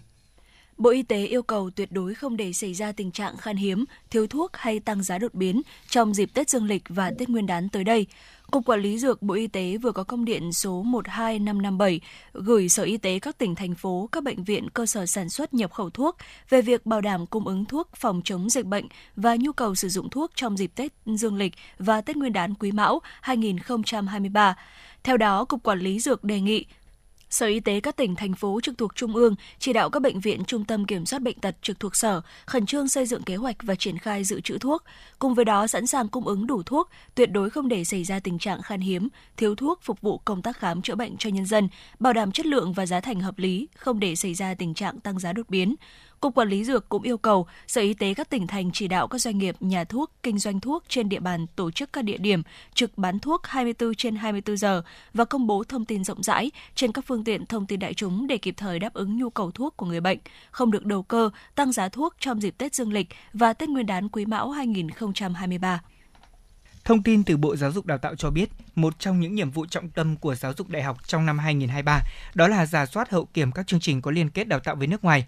Việc này nhằm bảo đảm chất lượng đào tạo của các chương trình liên kết đào tạo với nước ngoài và quyền lợi của người học. Theo thống kê của Bộ Giáo dục Đào tạo năm 2021, cả nước có 408 chương trình liên kết đào tạo với người nước ngoài hoạt động. Đến năm 2022, giảm còn hơn 300 chương trình. Tổng số sinh viên theo học các chương trình liên kết là 25.000 sinh viên việc triển khai chương trình liên kết đào tạo ở một số cơ sở đào tạo cũng còn những bất cập khó khăn. Để có thể tháo gỡ được khó khăn này, Bộ Giáo dục Đào tạo sẽ có thông tư hướng dẫn và tăng cường quản lý đào tạo chương trình quốc tế để nhằm cụ thể hóa Nghị định số 86 quy định hợp tác đầu tư của nước ngoài trong lĩnh vực giáo dục. Việc giả soát các chương trình liên kết với nước ngoài cũng sẽ giúp cho Bộ Giáo dục Đào tạo, các cơ sở đào tạo cùng đánh giá được những mặt được và hạn chế, từ đó xác định những giải pháp hiệu quả nhằm nâng cao chất lượng các chương trình liên kết. Bộ Giáo dục Đào tạo cũng khuyến khích các cơ sở đào tạo có chương trình đào tạo quốc tế tham gia kiểm định bởi các tổ chức giáo dục quốc tế. Việc này giúp các nhà trường ra soát toàn bộ quá trình đào tạo, đánh giá kết quả đầu ra của sinh viên tốt nghiệp. Bảo hiểm y tế là chế độ bảo hiểm của Đảng và Nhà nước vì quyền lợi của người lao động và nhân dân được nhà nước bảo hộ do cơ quan bảo hiểm xã hội thực hiện. Người tham gia bảo hiểm y tế hộ gia đình là những người cùng đăng ký thường trú hoặc cùng đăng ký tạm trú tại một chỗ ở hợp pháp theo quy định của pháp luật về cư trú hoặc người sinh sống trong cơ sở bảo trợ xã hội, trừ những người đã có thẻ bảo hiểm y tế thuộc nhóm đối tượng khác. Chức sắc, trước việc, nhà tu hành, người sinh sống trong cơ sở bảo trợ xã hội mà không được ngân sách nhà nước hỗ trợ đóng bảo hiểm y tế.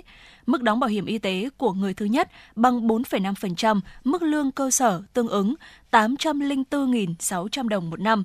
Đặc biệt, nhà nước có chính sách hỗ trợ mức đóng cho các thành viên hộ gia đình cùng tham gia trong năm tài chính, cụ thể như sau. Người thứ hai đóng 563.220 đồng một năm, bằng 70% mức đóng của người thứ nhất – Người thứ ba đóng 482.760 đồng một năm, bằng 60% mức đóng của người thứ nhất. Người thứ tư đóng 402.300 đồng trên một năm, bằng 50% mức đóng của người thứ nhất. Từ người thứ năm trở đi đóng 321.840 đồng trên một năm, bằng 40% mức đóng của người thứ nhất. Người tham gia bảo hiểm y tế hộ gia đình có thể lựa chọn phương thức đóng 3 tháng, 6 tháng hoặc 12 tháng một lần quyền lợi của người tham gia bảo hiểm y tế hộ gia đình được lựa chọn đăng ký khám chữa bệnh ban đầu theo quy định và thay đổi nơi đăng ký khám chữa bệnh ban đầu vào tháng đầu mỗi quý. Được quỹ bảo hiểm y tế thanh toán từ 80% đến 100% chi phí khám chữa bệnh bảo hiểm y tế theo quy định. Trường hợp người tham gia bảo hiểm y tế hộ gia đình khám chữa bệnh không đúng tuyến, quỹ bảo hiểm y tế thanh toán trong phạm vi, mức hưởng và tỷ lệ hưởng theo quy định như sau: 100% chi phí khám chữa bệnh ngoại trú, nội trú tại bệnh viện tuyến huyện, 100% chi phí khám chữa bệnh nội trú tại bệnh viện tuyến tỉnh, 40% chi phí khám chữa bệnh nội trú bệnh viện tuyến trung ương. Người tham gia bảo hiểm y tế khi đến khám chữa bệnh xuất trình căn cước công dân gắn chip hoặc thẻ bảo hiểm y tế và giấy tờ tùy thân có ảnh hợp lệ hoặc hình ảnh thẻ bảo hiểm y tế trên ứng dụng VSSID, bảo hiểm xã hội số. Mọi thủ tục tham gia liên hệ trực tiếp với các tổ chức dịch vụ thu bảo hiểm xã hội, bảo hiểm y tế hoặc cơ quan bảo hiểm xã hội gần nhất để được chia sẻ gánh nặng về tài chính khi không may bị ốm đau bệnh tật. Hãy tham gia bảo hiểm y tế hộ gia đình ngày hôm nay để được chăm sóc sức khỏe cho bản thân và gia đình.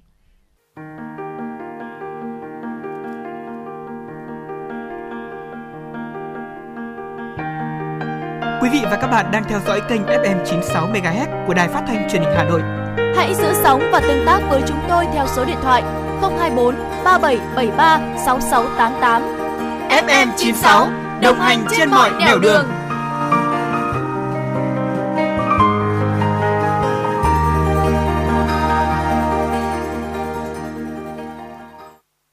Thưa quý vị và các bạn, Đến nay, huyện Thường Tín đã được công nhận là huyện đạt chuẩn nông thôn mới năm 2020. Tiếp tục phát huy những kết quả đạt được, huyện đang nỗ lực xây dựng các tiêu chí cho giai đoạn nông thôn mới nâng cao. Là một trong 13 xã của Hà Nội được công nhận đạt chuẩn nông thôn mới nâng cao, nhiệm kỳ 2021-2025, xã Hồng Vân, huyện Thường Tín quyết tâm xây dựng thành công xã nông thôn mới kiểu mẫu gắn liền với phát triển du lịch. Để đạt được mục tiêu này, những năm qua, trong chương trình xây dựng nông thôn mới, xã Hồng Vân đặc biệt chú trọng đến xây dựng cơ sở hạ tầng, tạo cơ sở cho thu hút du lịch. Bên cạnh đó, các công trình văn hóa, di tích lịch sử được nâng cấp, trùng tu. Xã cũng chú trọng tổ chức đào tạo nguồn nhân lực, đa dạng các sản phẩm du lịch đặc trưng của xã, như các sản phẩm nông sản, hoa cây cảnh, dịch vụ tham quan, cắm trại, nghỉ dưỡng, tìm hiểu, nghiên cứu về văn hóa, làng nghề, nông nghiệp – tổ chức phát động và thực hiện tốt hai phong trào lớn là xây dựng cảnh quan, môi trường xanh sạch đẹp và xây dựng người Hồng Vân thân thiện mến khách.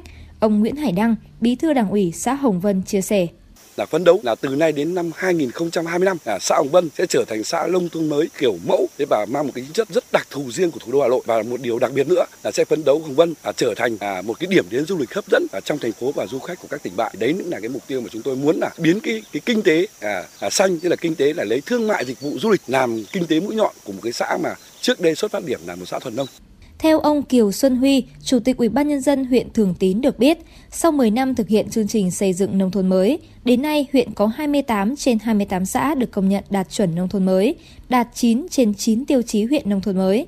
Các phong trào thi đua xây dựng nông thôn mới của huyện đã phát triển sâu rộng và trở thành động lực thúc đẩy phát triển kinh tế xã hội của huyện.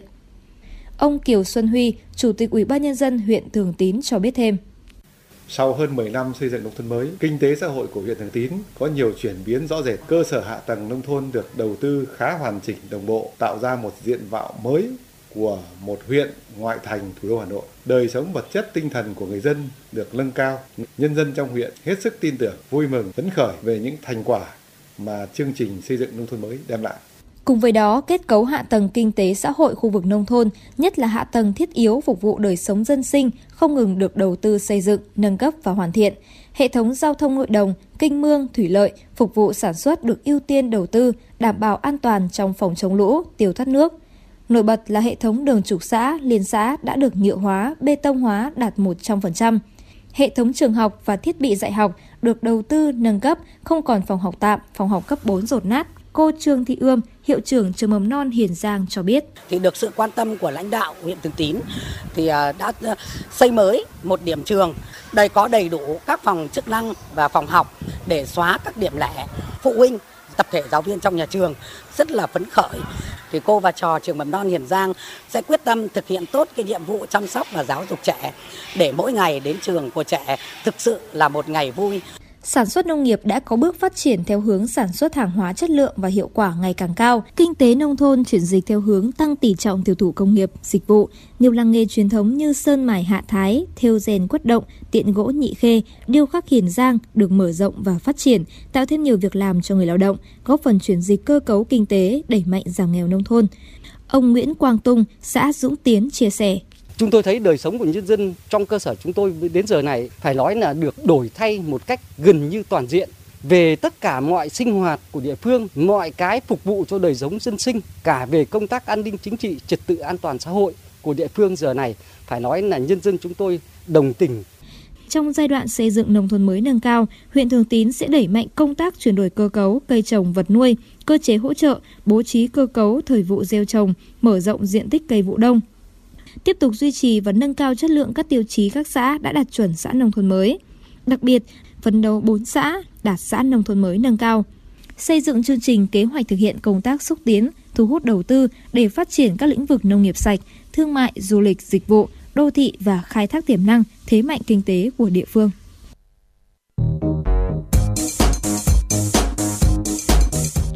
Số hiệu FM96 đang chuẩn bị nâng độ cao.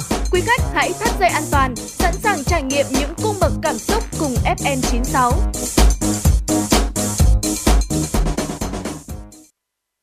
Quý vị và các bạn thân mến, chúng ta đang theo dõi chương trình Chuyển động Hà Nội. Ngay sau đây chúng tôi xin cập nhật thêm một số những thông tin mới. Thưa quý vị và các bạn, sau cả một năm trời làm việc, công nhân lao động thường trông chờ vào lương tăng ca cuối năm và thưởng Tết để có được một khoản kha khá trước khi về quê. Thế nhưng năm nay thì hàng nghìn công nhân ở các nhà máy, khu công nghiệp tại Đồng Nai, Bình Dương và thành phố Hồ Chí Minh nghỉ Tết sớm do các doanh nghiệp này cắt giảm lao động, giờ làm cũng đã khiến cho họ lâm vào tình cảnh khó khăn do vừa không có thưởng Tết, thu nhập cũng giảm đi rất nhiều. Trong bối cảnh đó, các hoạt động chăm lo Tết và hỗ trợ cũng đang được các cơ quan chức năng thực hiện sớm hơn, tập trung vào những lao động khó khăn, lao động bị mất việc làm, giảm giờ làm.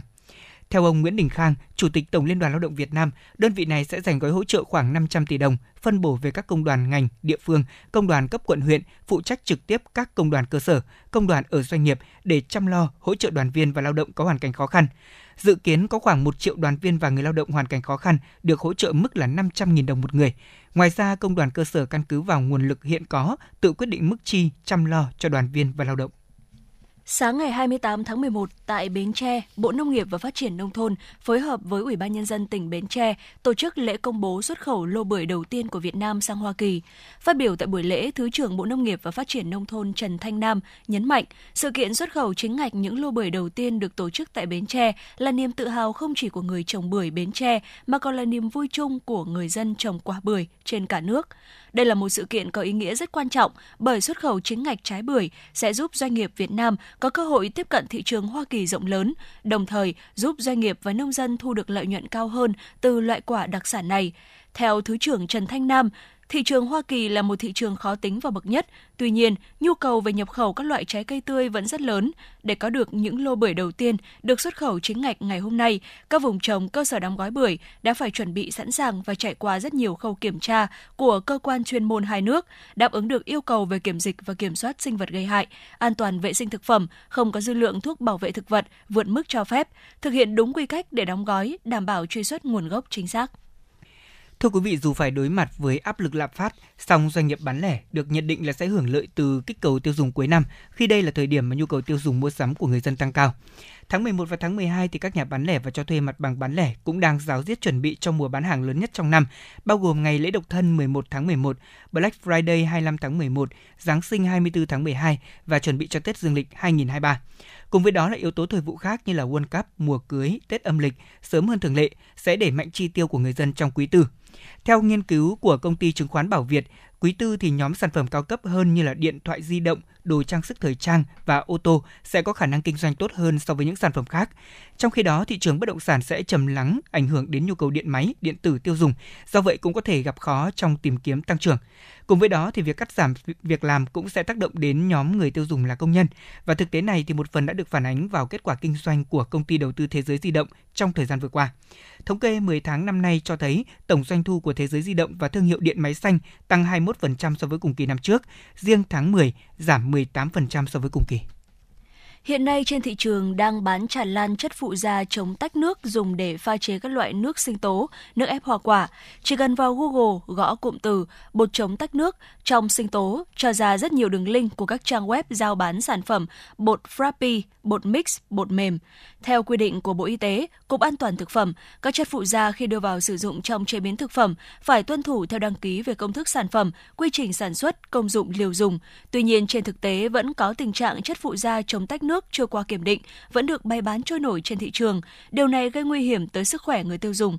Theo các chuyên gia của Viện Y học ứng dụng Việt Nam, các bột chống tách nước nếu không được cơ quan chức năng kiểm định có thể sẽ không bảo đảm chất lượng trong thành phần, vượt quá quy định tiêu chuẩn cho phép của Bộ Y tế. Hơn nữa, cần cảnh giác với việc trong thành phần các chất phụ gia này có thể có các chất cấm gây ra tác hại với sức khỏe. Để bảo đảm sức khỏe người tiêu dùng, người kinh doanh cần tuân thủ đúng quy định của pháp luật về xuất xứ chất lượng mặt hàng, không vì chạy theo lợi nhuận mà buôn bán các sản phẩm trôi nổi, nhập lậu, chưa qua kiểm định chất lượng. Hòa chung không khí của mùa World Cup năm nay thì nhiều sản phẩm dịch vụ phục vụ cho World Cup tại Hà Nội và trên một số sàn thương mại điện tử, mạng xã hội cũng rất sôi động. Tuy nhiên, sức mua của người dân chưa được như những kỳ World Cup trước. Ở tại một số tuyến phố tập trung các cửa hàng kinh doanh sản phẩm thể thao như là phố Nguyễn Thái Học, Trần Đại Nghĩa, Trịnh Hoài Đức thì những sản phẩm phục vụ cho mùa World Cup năm nay đã lên kệ với rất nhiều mẫu mã. Mặt hàng thu hút nhất hiện nay đó là áo bóng đá của các đội tuyển nổi tiếng. Còn tại các siêu thị điện máy có nhiều khuyến mại hấp dẫn dành cho người hâm mộ bóng đá, đặc biệt là các sản phẩm như TV, máy vi tính. Trước tình hình mua bán có phần trầm lắng, các chủ cơ sở kinh doanh sản phẩm cổ động cho World Cup năm nay đều có chung một hy vọng, đó là thời điểm giải đấu chính thức khởi tranh và sau đó sẽ tạo ra ảnh hưởng lớn, kéo thêm nhiều khách hàng đặc biệt là người hâm mộ bộ môn này, đặc biệt là môn thể thao vua, tìm đến những sản phẩm đồ lưu niệm trong mùa World Cup này. Theo Trung tâm Dự báo Khí tượng Thủy văn Quốc gia, khoảng đêm ngày 29 tháng 11, bộ phận không khí lạnh này sẽ ảnh hưởng đến khu vực vùng núi phía Bắc của Bắc Bộ, sau đó ảnh hưởng đến các nơi khác ở Bắc Bộ, khu vực Bắc Trung Bộ và một số nơi ở Trung Trung Bộ. Gió trong đất liền chuyển hướng Đông Bắc mạnh dần lên cấp 3, vùng ven biển cấp 4, cấp 5.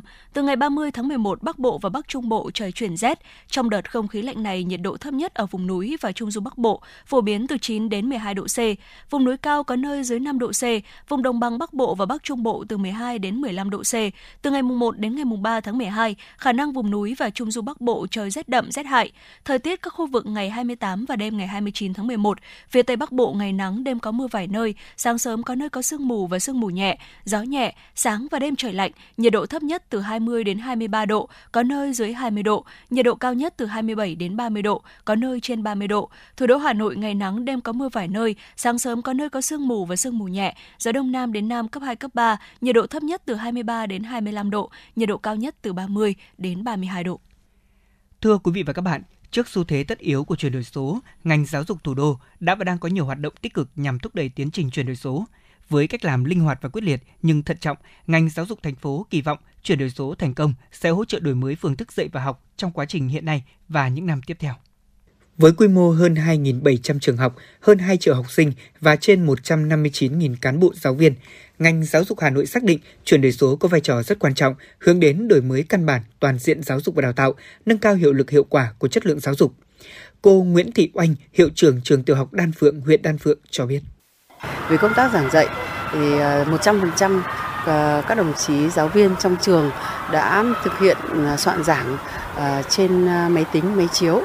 Ờ, rất nhiều các giáo viên thì đã ứng dụng được ờ, các phần mềm ờ, vào trong giảng dạy một cách có hiệu quả từ đó là ừ, cuốn hút được học sinh tích cực tham gia tương tác trong các hoạt động của tiết học và cũng được phụ huynh hết sức là hưởng ứng. Để đáp ứng nhu cầu ứng dụng công nghệ thông tin trong quản lý giảng dạy, 100% giáo viên của các nhà trường đều sử dụng thành thạo máy tính, soạn giáo án điện tử và sử dụng thành thạo phần mềm trình chiếu PowerPoint cho các bài giảng.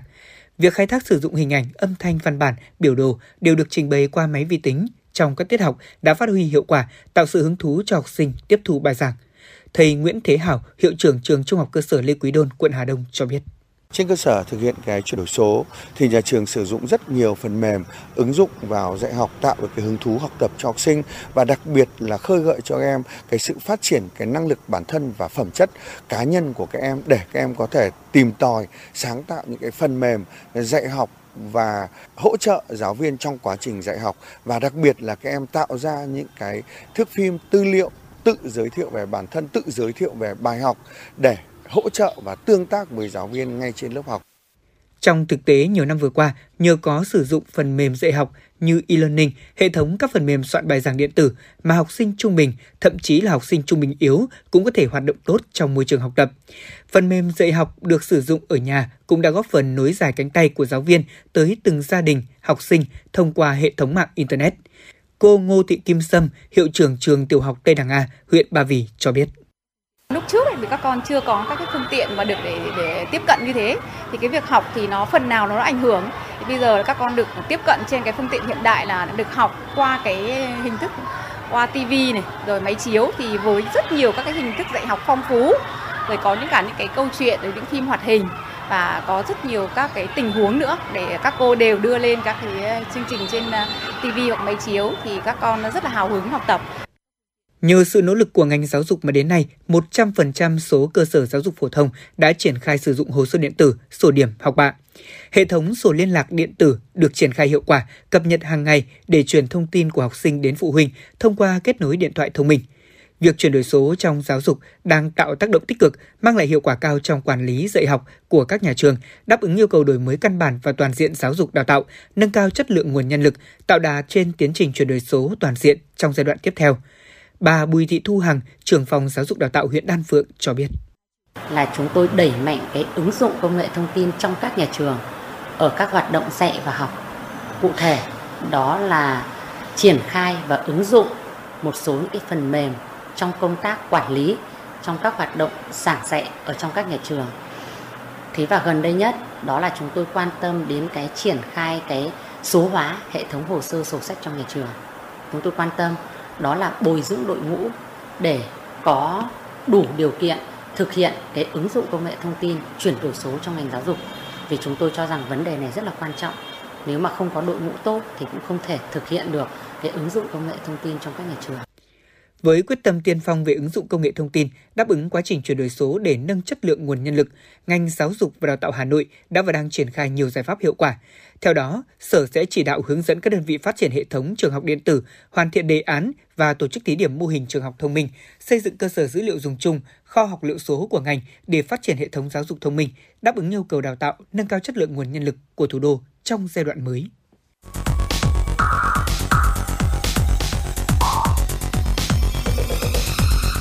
Và các bạn đang theo dõi kênh FM 96 MHz của đài phát thanh truyền hình Hà Nội. Hãy giữ sóng và tương tác với chúng tôi theo số điện thoại 024 3773 6688. FM 96 đồng hành trên mọi nẻo đường. đường. Thưa quý vị và các bạn, Tại không ít địa phương, việc thành lập tổ chức đảng trong doanh nghiệp ngoài khu vực nhà nước đã và đang là câu chuyện thời sự với nhiều khó khăn vướng mắc. Song ở huyện Thanh Oai, với sự lãnh đạo chỉ đạo sát sao của Ban Thường vụ huyện ủy và quyết tâm cao của những người đứng đầu cấp ủy các cấp, những khó khăn trong thành lập tổ chức đảng ở các doanh nghiệp từng bước được tháo gỡ. Nhiều doanh nghiệp thành lập được tổ chức đảng đi vào hoạt động nền nếp, tạo sự thống nhất trong lãnh đạo chỉ đạo, góp phần thúc đẩy sản xuất kinh doanh thực hiện nghị quyết số 09 của Thành ủy Hà Nội về việc tăng cường công tác phát triển tổ chức đảng và các đoàn thể nhân dân trong các doanh nghiệp ngoài khu vực nhà nước trên địa bàn thành phố Hà Nội. Năm 2016, Ban Thường vụ huyện ủy đã tập trung chỉ đạo và tổ chức thành lập Đảng bộ khối doanh nghiệp huyện. Sau triển khai thực hiện nghị quyết số 09 của Ban Thường vụ Thành ủy Hà Nội, huyện ủy và Đảng ủy khối doanh nghiệp huyện đã cùng cấp ủy trực thuộc đã có nhiều giải pháp cụ thể từng bước xây dựng phát triển củng cố hoạt động của tổ chức đảng trong các doanh nghiệp ngoài nhà nước. Qua đó, nâng cao nhận thức về công tác xây dựng Đảng, giúp các doanh nghiệp phát triển đúng hướng và sản xuất kinh doanh có hiệu quả. Đến nay, toàn huyện Thanh Oai có 48 tổ chức đảng tại các doanh nghiệp ngoài khu vực nhà nước với tổng số trên 300 đảng viên. Riêng Đảng bộ khối doanh nghiệp đã thành lập được 19 chi bộ mới, giới thiệu 114 quần chúng ưu tú đi học lớp cảm tình về Đảng và đã kết nạp được 45 đảng viên mới. Hiện nay, Đảng bộ khối doanh nghiệp huyện có 24 chi bộ với 175 đảng viên. Trong quá trình thành lập và đi vào hoạt động, chất lượng nội dung hoạt động của các tổ chức đảng đã có những bước đổi mới. Nhiều tổ chức đảng, đoàn thể trong doanh nghiệp đã thể hiện được vai trò, vị trí của mình, góp phần tích cực vào sự ổn định phát triển của doanh nghiệp. Nhiều chủ doanh nghiệp tư nhân đã có nhận thức đúng về Đảng, phấn đấu và được kết nạp vào hàng ngũ của Đảng. Một năm vừa qua, kể từ khi được đứng vào hàng ngũ của Đảng, ông Trịnh Hồng Kiên, giám đốc công ty trách nhiệm hữu hạn đầu tư Nhất Phát, đã cùng tập thể chi bộ, lãnh đạo đơn vị phát triển đánh dấu bước chuyển mình mạnh mẽ trong những năm tiếp theo. Ông Trịnh Hồng Kiên, giám đốc công ty trách nhiệm hữu hạn đầu tư Nhất Phát cho biết. Được à, sự giúp đỡ của huyện ủy, khối đảng ủy doanh nghiệp thành lập à, chi bộ công ty Nhất Phát thì à, trong thành lập thì tôi cũng được các đồng chí đảng viên trong chi bộ giúp đỡ và hỗ trợ và kết nạp tôi vào đứng trong hàng ngũ đảng thì ờ, với cái trách nhiệm của mình, tôi ờ, sẽ cố gắng ờ, vận động tuyên truyền và giúp đỡ các cái đồng chí nhân viên công ty và sẽ xây dựng cái chi bộ là ngày càng vững mạnh và giữ vững uy tín của công ty, làm cái niềm tin phục vụ nước cho bà con nhân dân. Có thể khẳng định, việc kết nạp chủ doanh nghiệp tư nhân đủ tiêu chuẩn vào Đảng sẽ góp phần nâng cao uy tín của Đảng trong doanh nghiệp, tạo điều kiện giúp doanh nghiệp yên tâm đầu tư sản xuất và kinh doanh, giải quyết thêm nhiều việc làm cho người lao động. Bà Nguyễn Thị Hồng, giám đốc công ty cổ phần Dược Thảo Thiên Phúc chia sẻ khi mình vào đảng ấy thì cái tư tưởng thì anh em trong công ty cũng có sự thay đổi. Họ cũng muốn gắn bó lâu dài hơn với công ty họ cũng muốn được kết nạp vào đảng họ cũng muốn cùng sinh hoạt trong một cái cộng đồng lành mạnh hơn. Và trước đây thì mọi người đều không nghĩ là mình sẽ vào đảng. Ừ, với một doanh nghiệp ấy, thì nếu có chi bộ đảng thì tôi nghĩ là hoàn toàn là hoàn toàn là sẽ tốt hơn rất nhiều so với lúc trước. Kể cả vấn đề về từ sản xuất kinh doanh hay là vấn đề về ừ, điều hành công ty cũng như là cái đối tác các cái đối tác bên ngoài. Khi họ nhìn nhận về công ty mình thì hoàn toàn có sự thay đổi. Từ những điển hình trên đã chứng minh những doanh nghiệp nào quan tâm đến công tác xây dựng Đảng thì vai trò uy tín của tổ chức Đảng và tính tiền phong gương mẫu của đảng viên được khẳng định, từ đó giúp doanh nghiệp phát triển. Hiện nay, nhiều tổ chức đảng trong các doanh nghiệp ngoài khu vực nhà nước trên địa bàn huyện đã phát huy vai trò hạt nhân chính trị, làm tốt công tác tuyên truyền, giáo dục người lao động và vận động chủ doanh nghiệp chấp hành tốt chủ trương, đường lối của Đảng, chính sách pháp luật của nhà nước, kịp thời nắm bắt tâm tư nguyện vọng và những kiến nghị của người lao động để tham gia với chủ doanh nghiệp, giải quyết, bảo vệ lợi ích hợp pháp chính đáng của người lao động. Ông Nguyễn Huy Quý, Bí thư Đảng ủy khối doanh nghiệp huyện Thanh Oai cho biết. À, sang nhiệm kỳ 2020-2025 này, ờ, Đảng ủy sẽ phấn đấu để thành lập được ít nhất là à, 8 chi bộ. Để đến năm 2025, Đảng bộ có ít nhất là 30 chi bộ ở trực thuộc Đảng ủy và kết nạp ít nhất là trên 50 đảng viên à, mới vào Đảng. À, tuy nhiên hiện nay ờ, đang gặp phải khó khăn đó là hầu hết các chủ doanh nghiệp mà chưa phải là đảng viên mà số đảng viên trong công nhân thì rất là ít. Vì vậy, Đảng ủy xác định à, tiếp tục tuyên truyền vận động các chủ doanh nghiệp à, thấy được cái vai trò cái vị thế của các cái tổ chức đảng và đoàn thể trong doanh nghiệp là phối hợp à, cùng với lãnh đạo doanh nghiệp để lãnh đạo chỉ đạo doanh nghiệp thực hiện tốt cái chủ trương chính sách của đảng pháp luật của nhà nước để đảm bảo cho sự phát triển của doanh nghiệp bền vững với phương châm đồng hành cùng doanh nghiệp, Thanh Hoài sẽ tiếp tục tạo môi trường đầu tư, sản xuất và kinh doanh thuận lợi cho các doanh nghiệp tư nhân phát triển, có cơ chế và chính sách ưu tiên trong việc phát triển sản xuất kinh doanh cho các doanh nghiệp có tổ chức đảng, phấn đấu quyết tâm thực hiện thắng lợi những mục tiêu nhiệm vụ đề ra, xây dựng đảng bộ trong sạch vững mạnh vì một Thanh Hoài phát triển bền vững. Quý vị và các bạn đang nghe chương trình Truyền động Hà Nội chiều được phát trực tiếp trên tần số FM 96 MHz của Đài Phát thanh và Truyền hình Hà Nội. Chỉ đạo nội dung Nguyễn Kim Khiêm, chỉ đạo sản xuất Nguyễn Tiến Dũng, tổ chức sản xuất Lê Xuân Luyến, biên tập Minh Thơm, MC Lê Thông Thu Minh, thư ký Mai Liên cùng kỹ thuật viên Kim Thoa thực hiện. Còn bây giờ xin mời quý vị và các bạn chúng ta hãy giữ sóng. Chúng tôi sẽ tiếp tục chuyển tới quý vị và các bạn bài hát Nơi tình yêu bắt đầu.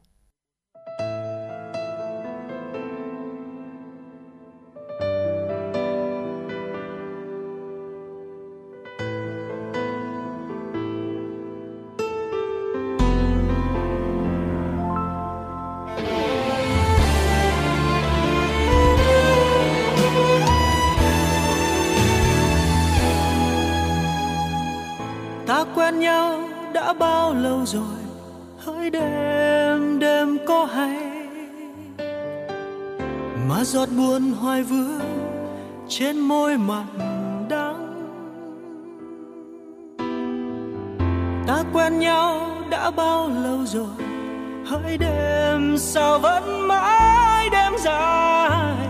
Để mình ta vẫn còn tim khô cằn dài.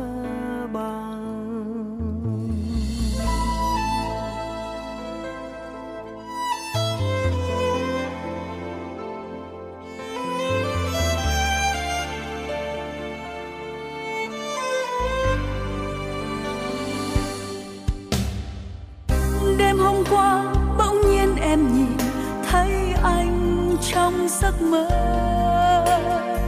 Mình người cạnh thật lâu, bên nhau lặng lẽ. Đêm nay mơ, bỗng nhiên em lại nhớ anh trong cơn gió đông về. Phải chăng khi biết yêu, giấc mơ là nơi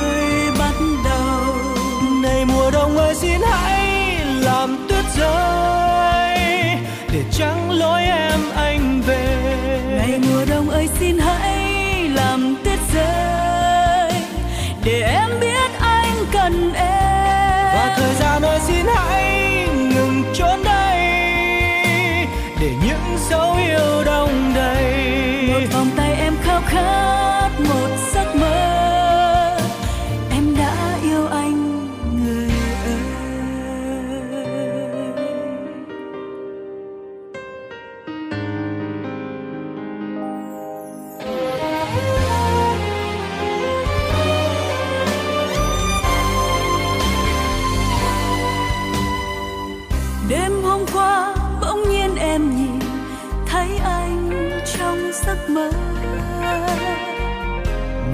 Cạnh thật lâu, bên nhau lặng lẽ.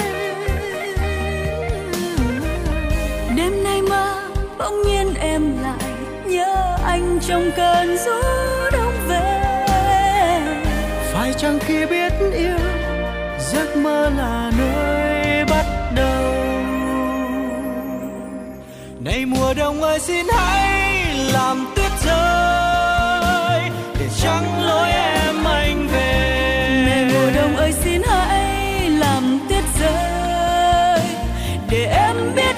cần em và thời gian ơi xin hãy ngừng trốn đây để những dấu yêu đong đầy, một vòng tay em khao khát, một giấc mơ.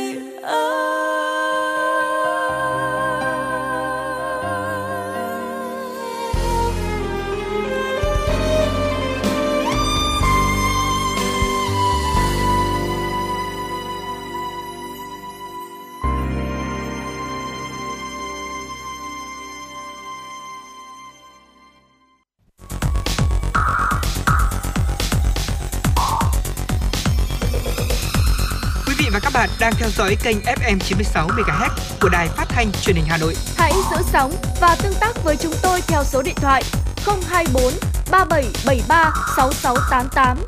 FM 96 đồng hành trên mọi nẻo đường. Các bạn thân mến, chúng ta cùng tiếp tục quay trở lại với khung giờ dành cho chương trình chuyển động Hà Nội chiều nay.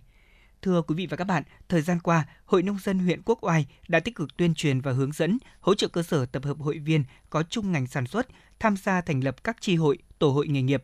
Qua đó, mang lại hiệu quả kép vừa giúp cho nông dân chia sẻ kinh nghiệm, đẩy mạnh hợp tác trong việc sản xuất và tiêu thụ sản phẩm để nâng cao thu nhập, vừa xây dựng tổ chức hội nông dân ngày càng vững mạnh.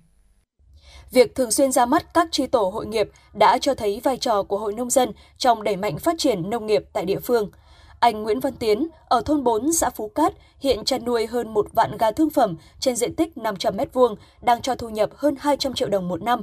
Mặc dù có được mô hình và hiệu quả ổn định, nhưng theo anh Tiến, việc tham gia vào tri hội chăn nuôi của xã sẽ giúp cho anh và các hộ khác có thêm nguồn vốn phát triển sản xuất cũng như học hỏi giúp đỡ lẫn nhau. Anh Nguyễn Văn Tiến, xã Phú Cát, huyện Quốc Oai chia sẻ. Mình cũng được à, tìm hiểu được nhiều cái về mình chăn nuôi của học hỏi của các hộ khác về mình à, à, làm của của mình cũng vay cho ít để về mình à, chăn nuôi trang trại à, trong à, trang trại gà mình. Ông Lê Văn Đức tại thôn 5 xã Phú Cát hiện chăn nuôi gia công hơn 5.000 gà đẻ, mỗi ngày có thể thu hơn 4.000 quả trứng với thu nhập hàng tháng khoảng 60 triệu đồng. Ông cho biết nếu tham gia vào tri hội chăn nuôi của xã, có thể chia sẻ kinh nghiệm chăn nuôi cho các hội viên cũng như có thể vay thêm nguồn vốn để phát triển sản xuất. Ông Lê Văn Đức, xã Phú Cát, huyện Quốc Oai cho biết. Mang lại kinh tế hiệu quả thì nó được cả đôi đăng, được cả công ty là giáp pha với người nông, người nhà nông chúng tôi thu nhập thì nó cũng bình thường rồi. Rồi là mỗi tháng được khoảng 60 triệu, trừ chi phí rồi, trừ tiền cám rồi, trừ tiền điện rồi được 60 triệu năm một tháng. Cũng muốn muốn để thêm vốn để mình đầu tư thêm làm thằng thêm trang trại rộng ra chăn nuôi được hiệu quả kinh tế hơn, được nhiều, mang lại cho mình được nhiều hơn. Mô hình tri hội tổ hội nghề nghiệp đã xuất hiện trên nhiều lĩnh vực sản xuất như nuôi trồng thủy sản, trồng hoa cây cảnh, chăn nuôi sản xuất, kinh doanh, chế biến đồ gỗ mỹ nghệ. các tri tổ hội nghề nghiệp đều xây dựng quy chế hoạt động với sự thống nhất của đa số thành viên. Nội dung sinh hoạt tập trung tuyên truyền nâng cao nhận thức cho hội viên nông dân về hoạt động của mô hình chi tổ hội mới, chia sẻ kinh nghiệm trong sản xuất kinh doanh, hướng dẫn cách thức làm dự án, thủ tục vay vốn, quản lý và sử dụng hiệu quả vốn vay, Cùng với đó, các cấp hội còn chủ động hướng dẫn tri hội, tổ hội nghề nghiệp xây dựng kế hoạch sản xuất, phối hợp tổ chức tập huấn chuyển giao tiến bộ khoa học kỹ thuật công nghệ mới vào sản xuất, trang bị kiến thức về sản xuất kinh doanh dịch vụ thị trường, giới thiệu tổ chức tham quan học tập các mô hình sản xuất hiệu quả, xây dựng quỹ hội và quỹ sản xuất. Chính những điều này đã tạo động lực cho hội viên nông dân tham gia vào các tri hội, tổ hội nghề nghiệp. Bà Nguyễn Thị Thư, tri hội trưởng nghề nghiệp thôn 7, xã Phú Cát, huyện Quốc Oai cho biết. Thứ nhất là hội viên là được vay cái nguồn vốn là hội viên rất phấn khởi. Hai nữa là cũng nhiều hộ về để người ta vừa phát triển chăn nuôi này, cây trồng vật nuôi và người ta sẽ phát triển là cái được cái đồng vốn này người ta sẽ phát triển kinh tế cho gia đình và thêm nhiều nguồn thu nhập cho gia đình.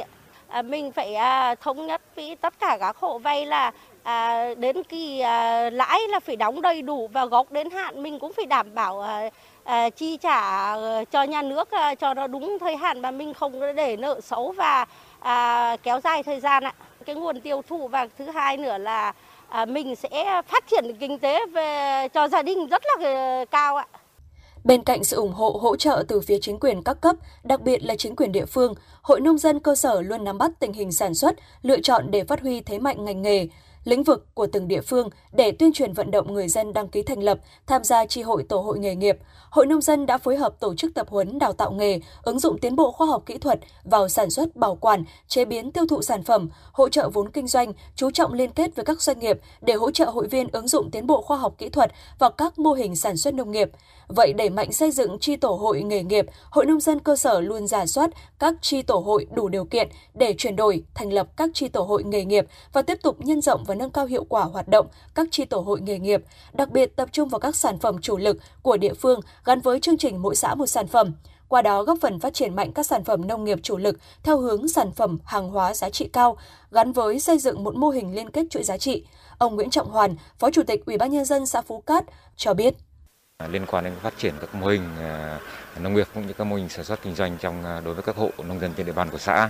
Thì về phía chính quyền địa phương cũng chỉ đạo các các ban ngành đoàn thể của xã phối kết hợp cùng với các ban ngành dọc cấp trên cũng như về phía ủy ban thì cũng phối kết hợp với các phòng ban chuyên môn của huyện để ví dụ như phòng kinh tế để liên quan đến cái công tác đào tạo, dạy nghề liên quan đến các ngành nghề của địa phương. Ờ, cũng như ờ, phối kết hợp với các ờ, đơn vị ngân hàng, ví dụ ngân hàng nông nghiệp, ngân hàng chính sách để hỗ trợ cái nguồn vốn, tạo cái nguồn vốn để hỗ trợ bà con sản xuất kinh doanh. Phối kết hợp với các đơn vị cung ứng sản phẩm, bao tiêu sản phẩm trên địa bàn của huyện cũng như các xã để tạo cái đầu ra cho bà con để yên tâm, bà con yên tâm sản xuất kinh doanh trong thời gian tới, Hội Nông dân huyện Quốc Oai sẽ đẩy mạnh chuyển đổi thành lập các chi tổ hội nghề nghiệp trên địa bàn huyện với số lượng nhiều hơn chất lượng, hiệu quả mang lại cho hội viên nông dân, tạo tiền đề cho việc thành lập các hợp tác xã, góp phần phát triển kinh tế tập thể trên địa bàn huyện, đồng thời góp phần nâng cao chất lượng sinh hoạt chi tổ hội ở cơ sở, xây dựng tổ chức hội nông dân ngày càng vững mạnh. Bà Nguyễn Thị Kim Thúy, Phó Chủ tịch Hội Nông dân huyện Quốc Oai cho biết. Ờ, mục đích của việc ờ, thành lập chi tổ hội nghề nghiệp là ờ, liên kết các hộ vào với nhau để cùng nhau phát triển từ khâu sản xuất cho đến khâu tiêu thụ sản phẩm. À, đối với hội nông dân huyện thì cũng có cái kế hoạch để hỗ trợ các chi tổ hội à, bằng các cái nguồn vốn như là quỹ hỗ trợ nông dân, à, nguồn vốn vay của từ ngân hàng chính sách và ngân hàng nông nghiệp. Đối với ờ, việc ờ, tập huấn thì Hội Nông dân ờ, huyện phối hợp với các ban của Hội Nông dân thành phố Hà Nội và phòng kinh tế trạm khuyến nông để tập huấn về khoa học kỹ thuật và các cái quy trình sản xuất cũng như là trồng trọt cho hội viên à, và hội nông dân chú trọng đến cái việc tập huấn sâu đối với từng lĩnh vực. Đẩy mạnh xây dựng nông dân nghề nghiệp, tổ hội nông dân nghề nghiệp, các cấp hội nông dân thành phố đã thành lập được 110 chi hội nông dân nghề nghiệp với 2.310 hội viên tham gia, gần 2.000 tổ hội nông dân nghề nghiệp với hơn 11.000 hội viên tham gia. Trong đó, năm 2021, các cơ sở hội thành lập mới 39 chi hội nông dân nghề nghiệp với 819 thành viên, 598 tổ hội nông dân nghề nghiệp với 1.196 thành viên.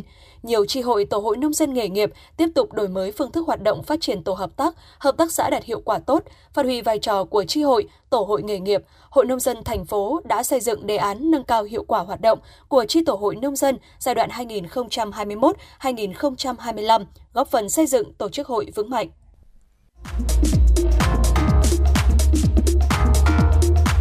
Quý vị và các bạn đang trên chuyến bay mang số hiệu FM96.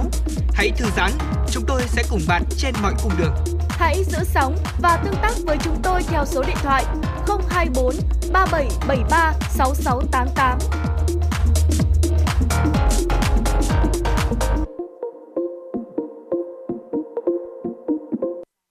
Chúng ta cùng tiếp tục với một số những thông tin mà phóng viên chương trình vừa cập nhật.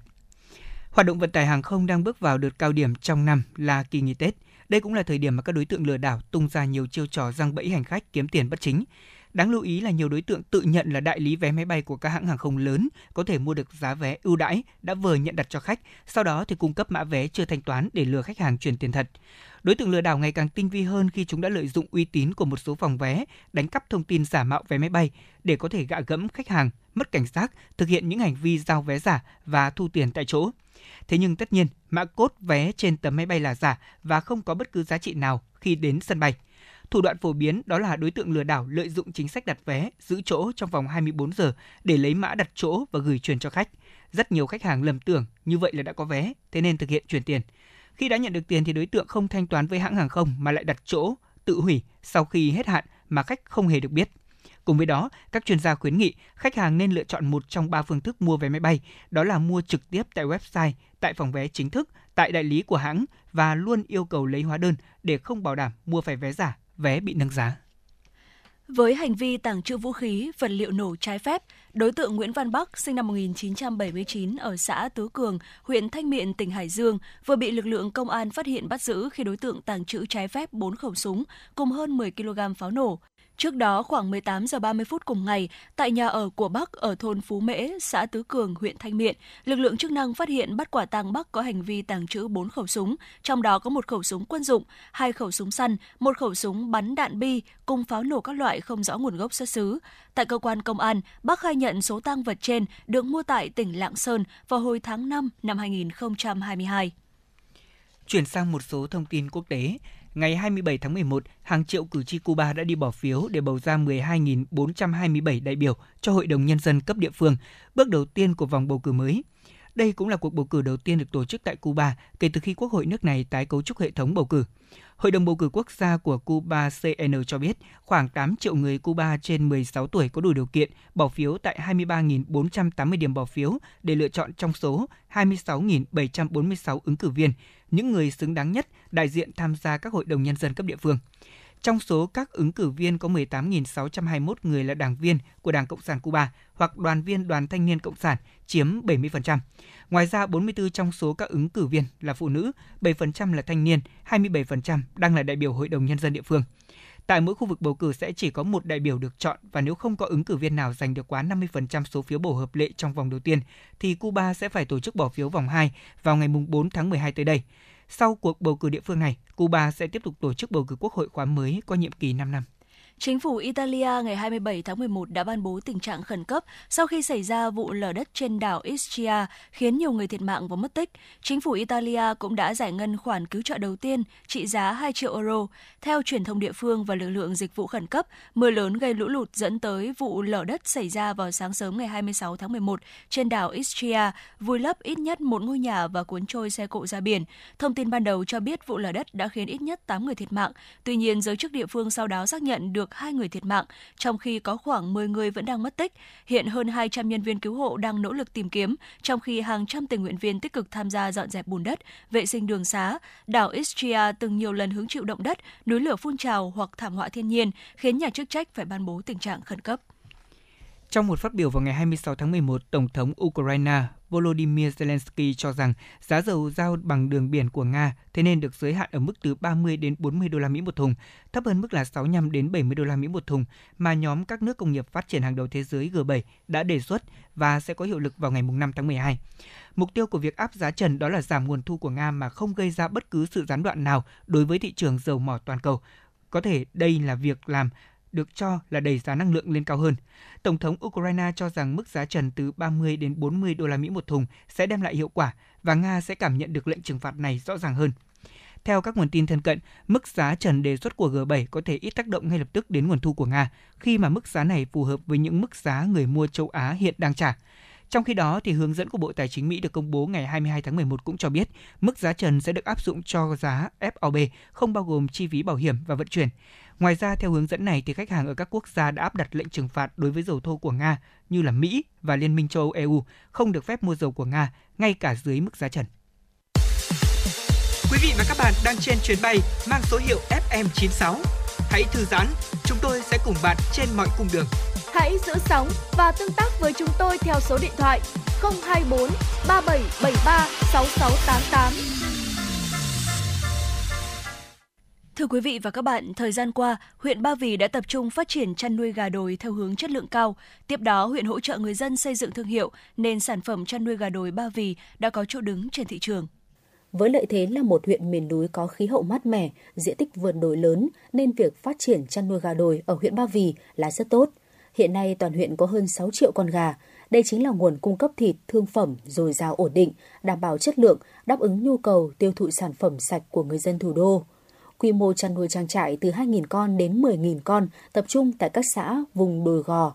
Số lượng trang trại chăn nuôi lớn chủ yếu ở các xã Cẩm Lĩnh, Thụy An, Ba Trại, Cam Thượng. Khác với chăn nuôi gà, các vùng đồng bằng có diện tích đất nhỏ hẹp, gà đối bao vì nuôi thả tự nhiên trên những vùng đất đồi gò rộng, có bóng mát của cây cối. Thức ăn cho gà giai đoạn đầu là thức ăn công nghiệp. Từ khi được 2 tháng tuổi, gà được nuôi bằng thức ăn phối trộn ngô, đỗ tương xay, dầu cá, bã bia. Ngoài ra, gà còn được thả rông trong vườn để kiếm mồi là run dế và côn trùng. Nhờ đó, gà có thịt gà có độ dai, chắc, thịt thơm, đặc trưng và cho tỷ lệ nạc cao. Bên cạnh đó, hàng năm, các hộ chăn nuôi gà đều được Trung tâm Phát triển Chăn nuôi Hà Nội tập huấn kiến thức về kỹ thuật nuôi gà thả vườn theo hướng Việt Gáp. Ông Nguyễn Văn Tài, Phó Chủ tịch Hội chăn nuôi và tiêu thụ gà đồi Ba Vì cho biết. Từ khi mà cái sản phẩm ô cốt được công nhận nó là con gà đồi Ba Vì thì chúng tôi xác định là cái hiệu quả cũng được nâng lên một phần. Cái nhất là cái ờ, người tiêu dùng cũng ờ, qua đó cũng ờ, nhận biết được cái sản phẩm có chất lượng, cũng như đảm bảo cái tính ổn định được xuất ra thị trường. Vấn đề thứ hai là cái truyền thông mà cũng góp phần phần quan trọng cái giúp cho cái thúc đẩy cái quá trình sản xuất sản phẩm ô cốp của gà đồ Ba Vì nói riêng cũng như các sản phẩm khác nói chung. Mặc dù các mô hình chăn nuôi gà đồi đã được thực hiện nhiều năm nay và là thế mạnh của huyện Ba Vì, nhưng đến nay việc tiêu thụ sản phẩm đầu ra cho con gà đồi Ba Vì vẫn còn manh mún nhỏ lẻ để hỗ trợ bà con phát triển chăn nuôi bền vững có đầu ra ổn định, góp phần xây dựng nông thôn mới của địa phương. Thành phố Hà Nội có nhiều kết nối với các doanh nghiệp chuyên cung cấp nông sản an toàn để giới thiệu, xúc tiến thương mại cho sản phẩm gà đồi tại huyện Ba Vì. Đến hôm nay, thực sự phát huy hiệu quả, đòi hỏi phải được khi tiêu dùng đặc biệt và các doanh nghiệp biết đến nhiều hơn. Anh Ngô Trọng Hiển, xã Thụy An và ông Nguyễn Văn Tài, Phó Chủ tịch Hội chăn nuôi và tiêu thụ gà đồi Ba Vì, ông Hà Tiến Nghi, Phó Giám đốc Trung tâm Phát triển chăn nuôi Hà Nội cho biết. Mà từ 2016 thì uh, thành phố đã tổ chức xây dựng cái chuỗi chăn nuôi tiêu thụ gà đồi Ba Vì. Thế và hiện nay là cái gà đồi Ba Vì cũng đã được cục sở tuệ uh, công nhận là nhãn tập thể, nhãn hiệu của các hộ chăn nuôi. Thế và toàn bộ hiện nay các sản phẩm của đồi Ba Vì cũng đã được chăn nuôi theo đúng cái quy trình mà có sự giám sát của các cơ quan chức năng, đặc biệt là giám sát của chính các hộ chăn nuôi với nhau. Thế và gần đây nhất thì cũng đã có gắn kết công ty thực phẩm Lan Vinh tổ chức là ký kết hợp tác với các hộ chăn nuôi để tiêu thụ gà với cái giá bình ổn. Thế và tôi cho rằng là với cái giá này thì người chăn nuôi cũng đã có hiệu quả là tương đối. Nhưng cái quan trọng nhất là nó tạo sự ổn định. Thế cái thứ hai nữa là thông qua các doanh nghiệp thì sẽ từng bước là đẩy cái thương hiệu của gà đồi Ba Vì lên. Thế và chắc chắn rằng là trong cái nội trình tới đây thì gà đồi Ba Vì ngoài cái việc mà các cái danh tiếng thì được sẽ gắn các cái vòng nhận diện và người chăn nuôi à, người tiêu dùng hoàn toàn có thể là biết được đâu đồi ba vì đây cũng là cái điều mà tới đây sẽ triển khai Việc tổ chức các chuyến tham quan thực tế mô hình là rất cần thiết, qua đó mở ra cơ hội để doanh nghiệp trực tiếp góp ý, yêu cầu và thực hiện các hợp đồng bao tiêu với sản phẩm nông sản với người dân. Công ty cổ phần thực phẩm Lan Vinh hiện là một trong những cơ sở giết mổ hiện đại nhất hiện nay. Hiện nay, công ty có công suất giết mổ chế biến 10 tấn thịt da cầm một ngày tại khu giết mổ tập trung khép kín tại xã Yên Thường, huyện Gia Lâm – với năng lực sản xuất hiện tại của mình, Lan Vinh mong muốn có thể kết nối với những cơ sở chăn nuôi, đáp ứng đủ điều kiện cả về chất lượng lẫn số lượng, qua đó vừa giúp công ty có được nguồn nguyên liệu ổn định, vừa giúp cho người chăn nuôi tại thủ đô có được đầu ra tốt hơn cho sản phẩm của mình. Bà Nguyễn Thị Lan, giám đốc công ty thương mại cổ phần Lan Vinh, cho biết sau cái buổi tham quan này thì tôi ờ, thấy được là cái quy mô trang trại rất là lớn, có đủ năng lực để cung cấp ra thị trường những cái đơn vị tiêu thụ sản phẩm lớn như trường học hay bếp ăn hay là à, siêu thị hay là những cái đơn vị à, có tổ chức tiêu thụ về cái sản phẩm lớn là có sức có thể cung cấp được. Cái thứ hai nữa là à, cái điều kiện à, chăn nuôi ở đây rất là um, khí hậu rất là tốt và môi trường chăn nuôi rất là là, là thông thoáng và ừ, vùng đồi đồi núi uh, sỏi đá ong này nó tạo điều kiện ra cái chất lượng như là không khí như là nước. Um, và thức ăn chăn nuôi nó um, tạo ra một cái chất lượng thịt thịt gà của gà đồi ba vì. Nó rất là ngon và ngọt và uh, người ăn cảm thấy cảm nhận được nó khác biệt với nị con gà ta ở bên ngoài có thể nói, việc cần đảm bảo chất lượng sản phẩm là điều tiên quyết để sản phẩm gà đồi có thể được các doanh nghiệp cũng như người tiêu dùng quan tâm. Hội tiêu thụ Hà Nội cũng như các hộ sản xuất tiếp tục nâng cao chất lượng con gà đồi, đảm bảo sản xuất theo chuỗi khép kín, có kiểm soát từ con giống thức ăn, đồng thời có cam kết trong việc đẩy mạnh việc liên kết với các doanh nghiệp sản xuất con giống, sản xuất thức ăn chăn nuôi, các đơn vị giết mổ cũng như các doanh nghiệp sản xuất và cung cấp thuốc thú y để giúp các hội viên có đầu vào và đầu ra ổn định, phục vụ tốt việc chăn nuôi gà an toàn theo hướng Việt Gáp, từ đó tăng khả năng cạnh tranh của sản phẩm gà đồi ba vì trên thị trường. Anh Ngô Trọng Hiền, xã Thụy An cho biết. Chúng tôi sẽ cung cấp đầy đủ ờ, số lượng ờ, lớn và ờ, đầy đủ cung cấp cho mọi người đầy đủ với chất lượng đảm bảo. Để giải quyết được vấn đề an toàn thực phẩm đối với sản phẩm chăn nuôi, cần phải đẩy mạnh liên kết theo chuỗi giữa người chăn nuôi với doanh nghiệp tới khâu bán lẻ phân phối. Hà Nội là địa phương có nhiều sản phẩm nông nghiệp chất lượng tốt nhưng chưa được kết nối giới thiệu rộng rãi tới người tiêu dùng. Do đó cần phải kết nối và tạo điều kiện hỗ trợ người sản xuất tiếp xúc trực tiếp với hệ thống phân phối bán lẻ, mở rộng đầu ra bền vững cho sản phẩm chăn nuôi hiện nay. Ủy ban nhân dân thành phố Hà Nội đã cho phép sử dụng tên địa danh Ba Vì để đăng ký bảo hộ nhãn hiệu tập thể gà đồi Ba Vì nội dung quyết định cho phép hộ chăn nuôi và tiêu thụ gà đồi Ba Vì được sử dụng tên địa danh Ba Vì kèm theo bản đồ địa lý tương ứng đã được Ủy ban nhân dân huyện Ba Vì xác nhận đăng ký bảo hộ nhãn hiệu tập thể gà đồi Ba Vì cho sản phẩm gà đồi của huyện Ba Vì. Có thể nói đó là một thuận lợi đối với sản phẩm gà đồi của huyện Ba Vì, giúp sản phẩm này tạo được chỗ đứng trên thị trường. Sản xuất theo chuỗi được ngành nông nghiệp Hà Nội xác định là chìa khóa để khôi phục cũng như thúc đẩy tăng trưởng kinh tế nông nghiệp – trong thời gian tới, thành phố Hà Nội tiếp tục mở rộng hoạt động liên kết, giúp cho người chăn nuôi bao vỉ nói riêng và người chăn nuôi tại thủ đô nói chung có thể có được các hợp đồng liên kết đẩy mạnh sản xuất, góp phần hỗ trợ doanh nghiệp, hợp tác xã, hội nông dân trên địa bàn thành phố Hà Nội để nắm bắt tình hình cung cầu thị trường, để chủ động linh hoạt tổ chức sản xuất kinh doanh, hướng đến ổn định sản lượng, đảm bảo cân đối tiêu thụ, giảm tình trạng dư thiếu cung cầu.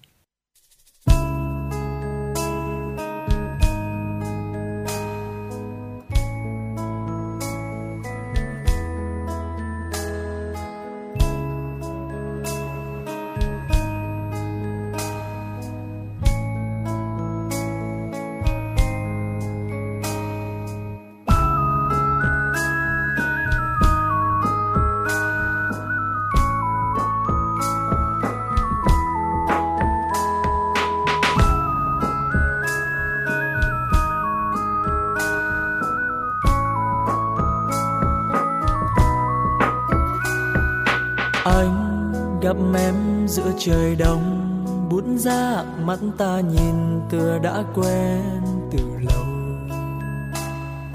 Em cười tươi như mặt trời cuối đông nụ cười đó, làm sao anh quên? Ta cách xa muôn trùng mây, từng dòng thư gợi kèm nỗi nhớ.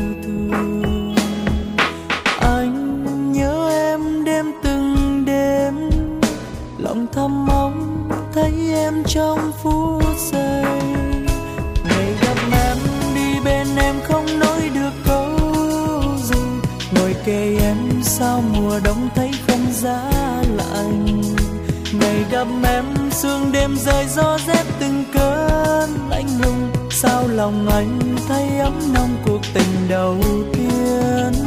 Giờ chia ly, em quay đi che giấu bờ mi lệ rơi ta xa nhau, mong đến một ngày gặp lại. Giờ chia ly, anh xa em nhưng sẽ nhớ em. Người ơi trái tim anh, trái tim em không rời xa.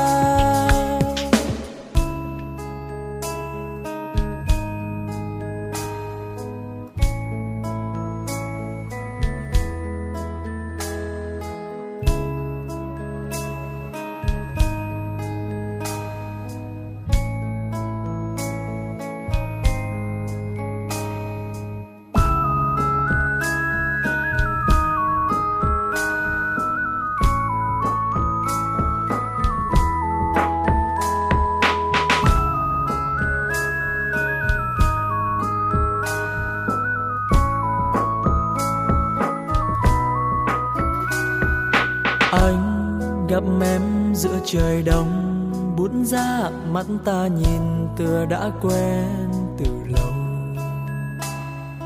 Em cười tươi như mặt trời cuối đông, nụ cười đó làm sao anh quên? Ta cách xa muôn trùng mây, từng dòng thư gửi kèm nỗi nhớ thương.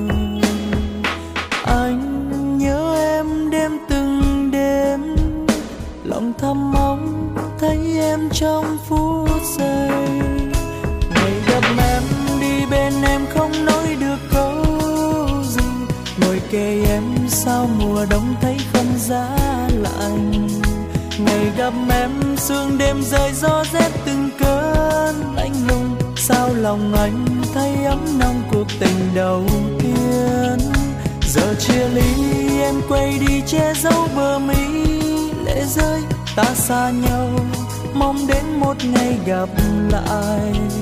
Giờ chia ly, anh xa em nhưng sẽ nhớ em. Người ơi trái tim anh, trái tim em không rời xa.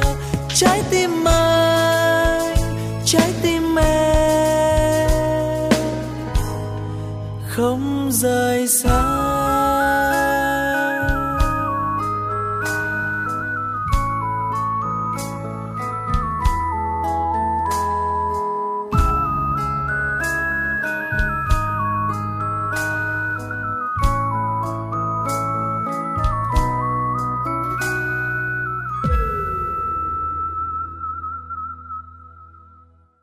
Đến đây thì thời lượng của chuyển động Hà Nội chiều cũng đã hết, nhưng chúng ta vẫn luôn được gặp lại nhau vào khung giờ này hàng ngày trên tần số FM 96 MHz của Đài Phát thanh và Truyền hình Hà Nội. Các bạn cũng có thể gọi đến số điện thoại 024 3773 6688 của chương trình để chia sẻ những vấn đề mà các bạn đang quan tâm hoặc đóng góp cho chương trình ngày một hấp dẫn hơn. Còn bây giờ, xin chào và hẹn gặp lại.